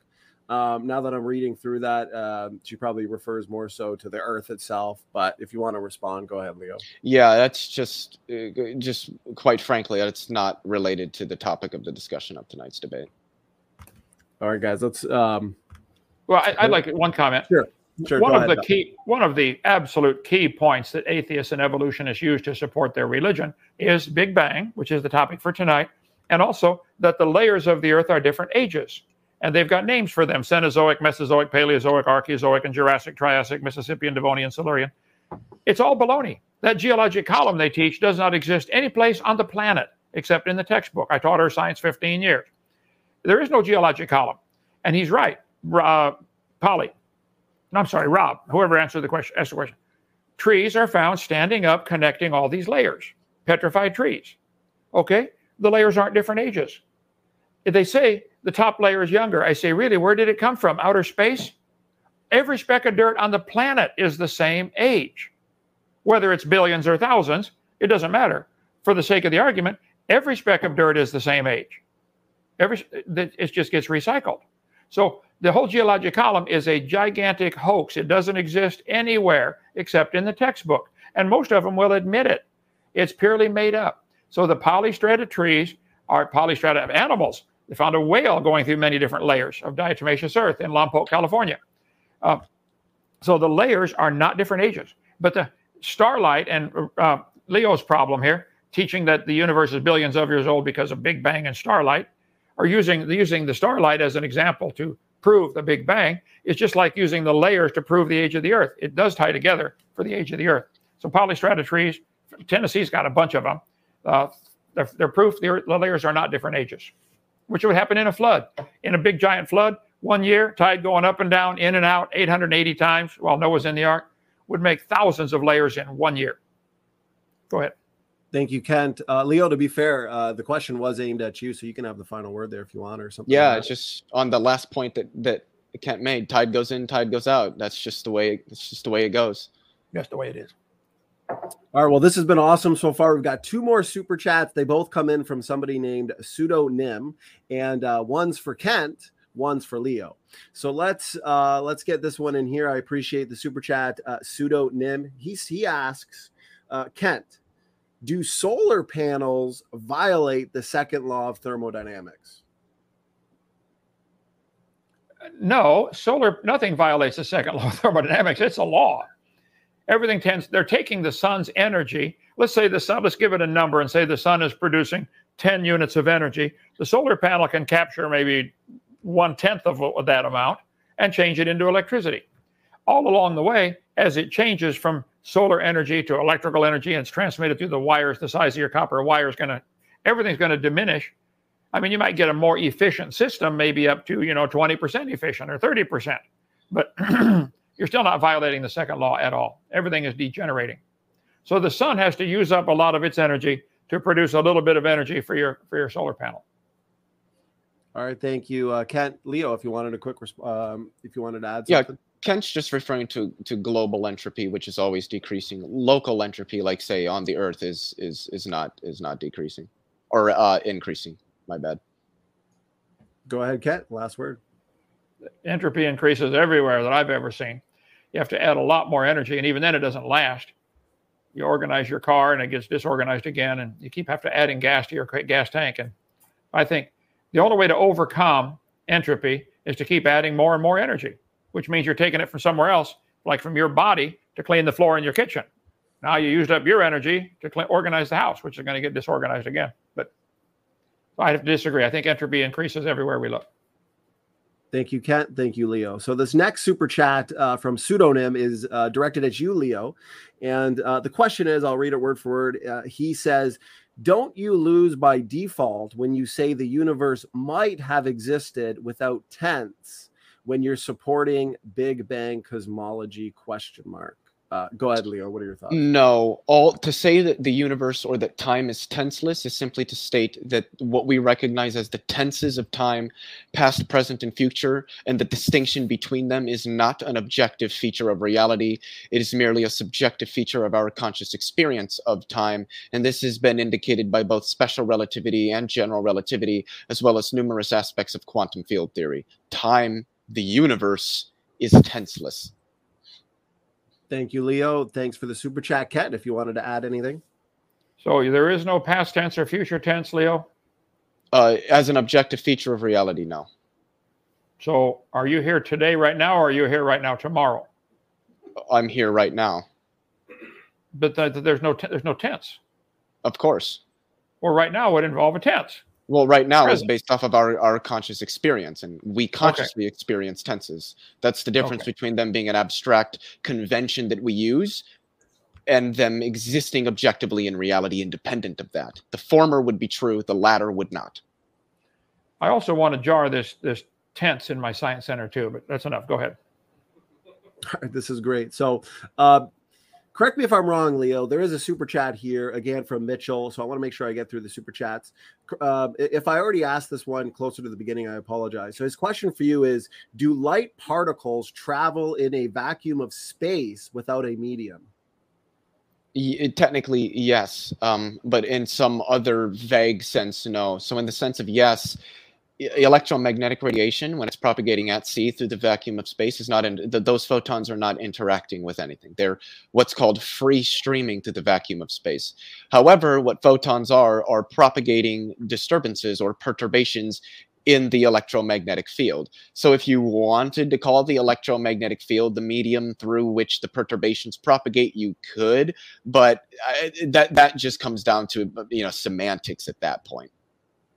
Thank you, Leo. Dr. Hovind, go ahead. I think this is an unanswered question for generations. Okay, but I don't know anybody's had an answer to that one. My dad was an electrical engineer; he never had an answer for it. So, how does light go through a vacuum? Say it perturbs the magnetic field and stuff. Maybe there is magnetic propagation. That doesn't matter to me. I use it all the time, without even caring. I just flip the switch and it comes on. I'm happy. Thanks, Kent. Leo, final word, real quick. Yeah, it's what could be called a normal oscillatory propagation or a normal sine propagation in like mathematics terms. The electric and magnetic fields are perpendicular or normal to one another, and they oscillate. So they would just oscillate back and forth like that through the electromagnetic field, and that is what we call electromagnetic radiation. And just lastly, electrical engineers aren't physicists. We shouldn't expect them to understand the basics of, say, classical electromagnetism, special relativity, and the quantum field theory of the electrodynamics and things of that nature. If you want to know answers to those kinds of questions, consult a physicist, not an electrical engineer. Okay, and we're going to end with this last one here from Iron Matt. I apologize to anybody in the chat. We've had a massive chat today, and we are coming at the 2-hour mark, so we got to end it somewhere. So I apologize if we didn't get to your question or super chat, but I do want to say thank you for sending in your questions and super chats. This debate really has lived up to the hype, gentlemen, Kent and Leo. So here we go. Iron Matt asks, Leo, so how is the universe a four-dimensional something that can't be measured, and it's not really a thing you can measure? How can it both be measured and unmeasurable? I guess I don't know what the person asking the question means by measured. We've measured space-time. We do it all the time when we use, general relativistic equations. Like, what do you think the curvature is in the geometry of space-time? We've measured it. We measured it with special relativity, which is how we know that it's four-dimensional. Objects affect not just space, but time. That's also been measured. It's called gravitational time dilation. So it is a four-dimensional manifold. Space and time are interconnected. We have measured them. We know it's real, we know it's physical, we know it's there, we know it's dynamic, and we know it's expanding. What it is fundamentally, if it even is a fundamental thing itself, we don't yet know, because humans don't know everything and shouldn't be expected to know everything. We go back 400 years, they didn't know what the hell magnets were or how they worked. That didn't make it magic. We now know how magnets work, and in probably 40 or 50 years, we will know what space-time is and whether or not it is itself emergent or fundamental. Not being able to answer certain questions doesn't mean other questions related to those either aren't answered, haven't been answered, or can't be answered. Okay, thank you so much. Dr. Hovind, go ahead. No, nothing to add to that. Go ahead. Okay, so I want to thank you guys again for an epic debate. This was awesome. Leo and Kent, before we shut it down, let's have some final words, final thoughts from the debaters. Thank you so much again for giving us your time for this debate. Extremely generous. So why don't we start with Kent. Kent, final words, final thoughts before we shut it down for the night. Well, it's been estimated as of 20 years ago that every person on Earth could own 11 trillion stars. 70 sextillion stars was the estimate, probably more now. If they get bigger telescopes, they're going to probably find some more. You want all that to fit in a dot. I just find it hard that anybody could believe such a thing, but that's your choice. I believe the Bible says the heavens declare the glory of God. God ought to get the glory for the amazing heavens that he made. I don't have a problem with that. And the psalmist said, when I consider the heavens, that's when you say, what is man that thou art mindful of him? There are some people who want to elevate man to some form of godhood. That's what Satan said to Eve. You eat off that tree, honey, you get to be like God. She fell for it. And I think the evolution theory today has fallen for the same lie. We got here from a Big Bang, and we came here from no reason, and we're God. We're king of the universe. And I think that's going to be a sad position to have to think about for the next 400 trillion years if you go to the hell you mentioned a minute ago. I hope you don't, Leo. I'd like to see you come to heaven. Thank you. Thank you for those final words, final thoughts, Kent, and thanks for agreeing to this debate. Leo, before I hand it over to you, though, before I forget, I want to let everybody know there are two after shows that I know of. We've got one on Logical, Plausible, Probables channel. John, thanks for the super chat. Says after show starts right after this debate. Link in chat. And Leo, correct me if I'm wrong. There's also an after show over on Amy Newman's channel. That is correct. I think hers is starting somewhere probably around 9:15 or 9:30. I would suspect. All right, I appreciate that. So that being said, Leo, thanks for doing this debate. Final thoughts, final words. Go ahead. Yeah, there was one point that we didn't really touch on in a debate. It's not really entirely related to the subject, but I figured I'd mention it. Kent had some slides going up about how we don't even know that stars can form or how. Yes, we do. We've watched them form. If you don't believe me, look up the star W75NB-VLA2, a protostar which is about 4,200 light years from Earth. We have watched it for a very long time, and we've been watching it since 1996. And we have watched and seen, observed numerous stages in its development, all a result of general relativity and gravity and what is called accretion. You could just Google accretion. It's on Wikipedia.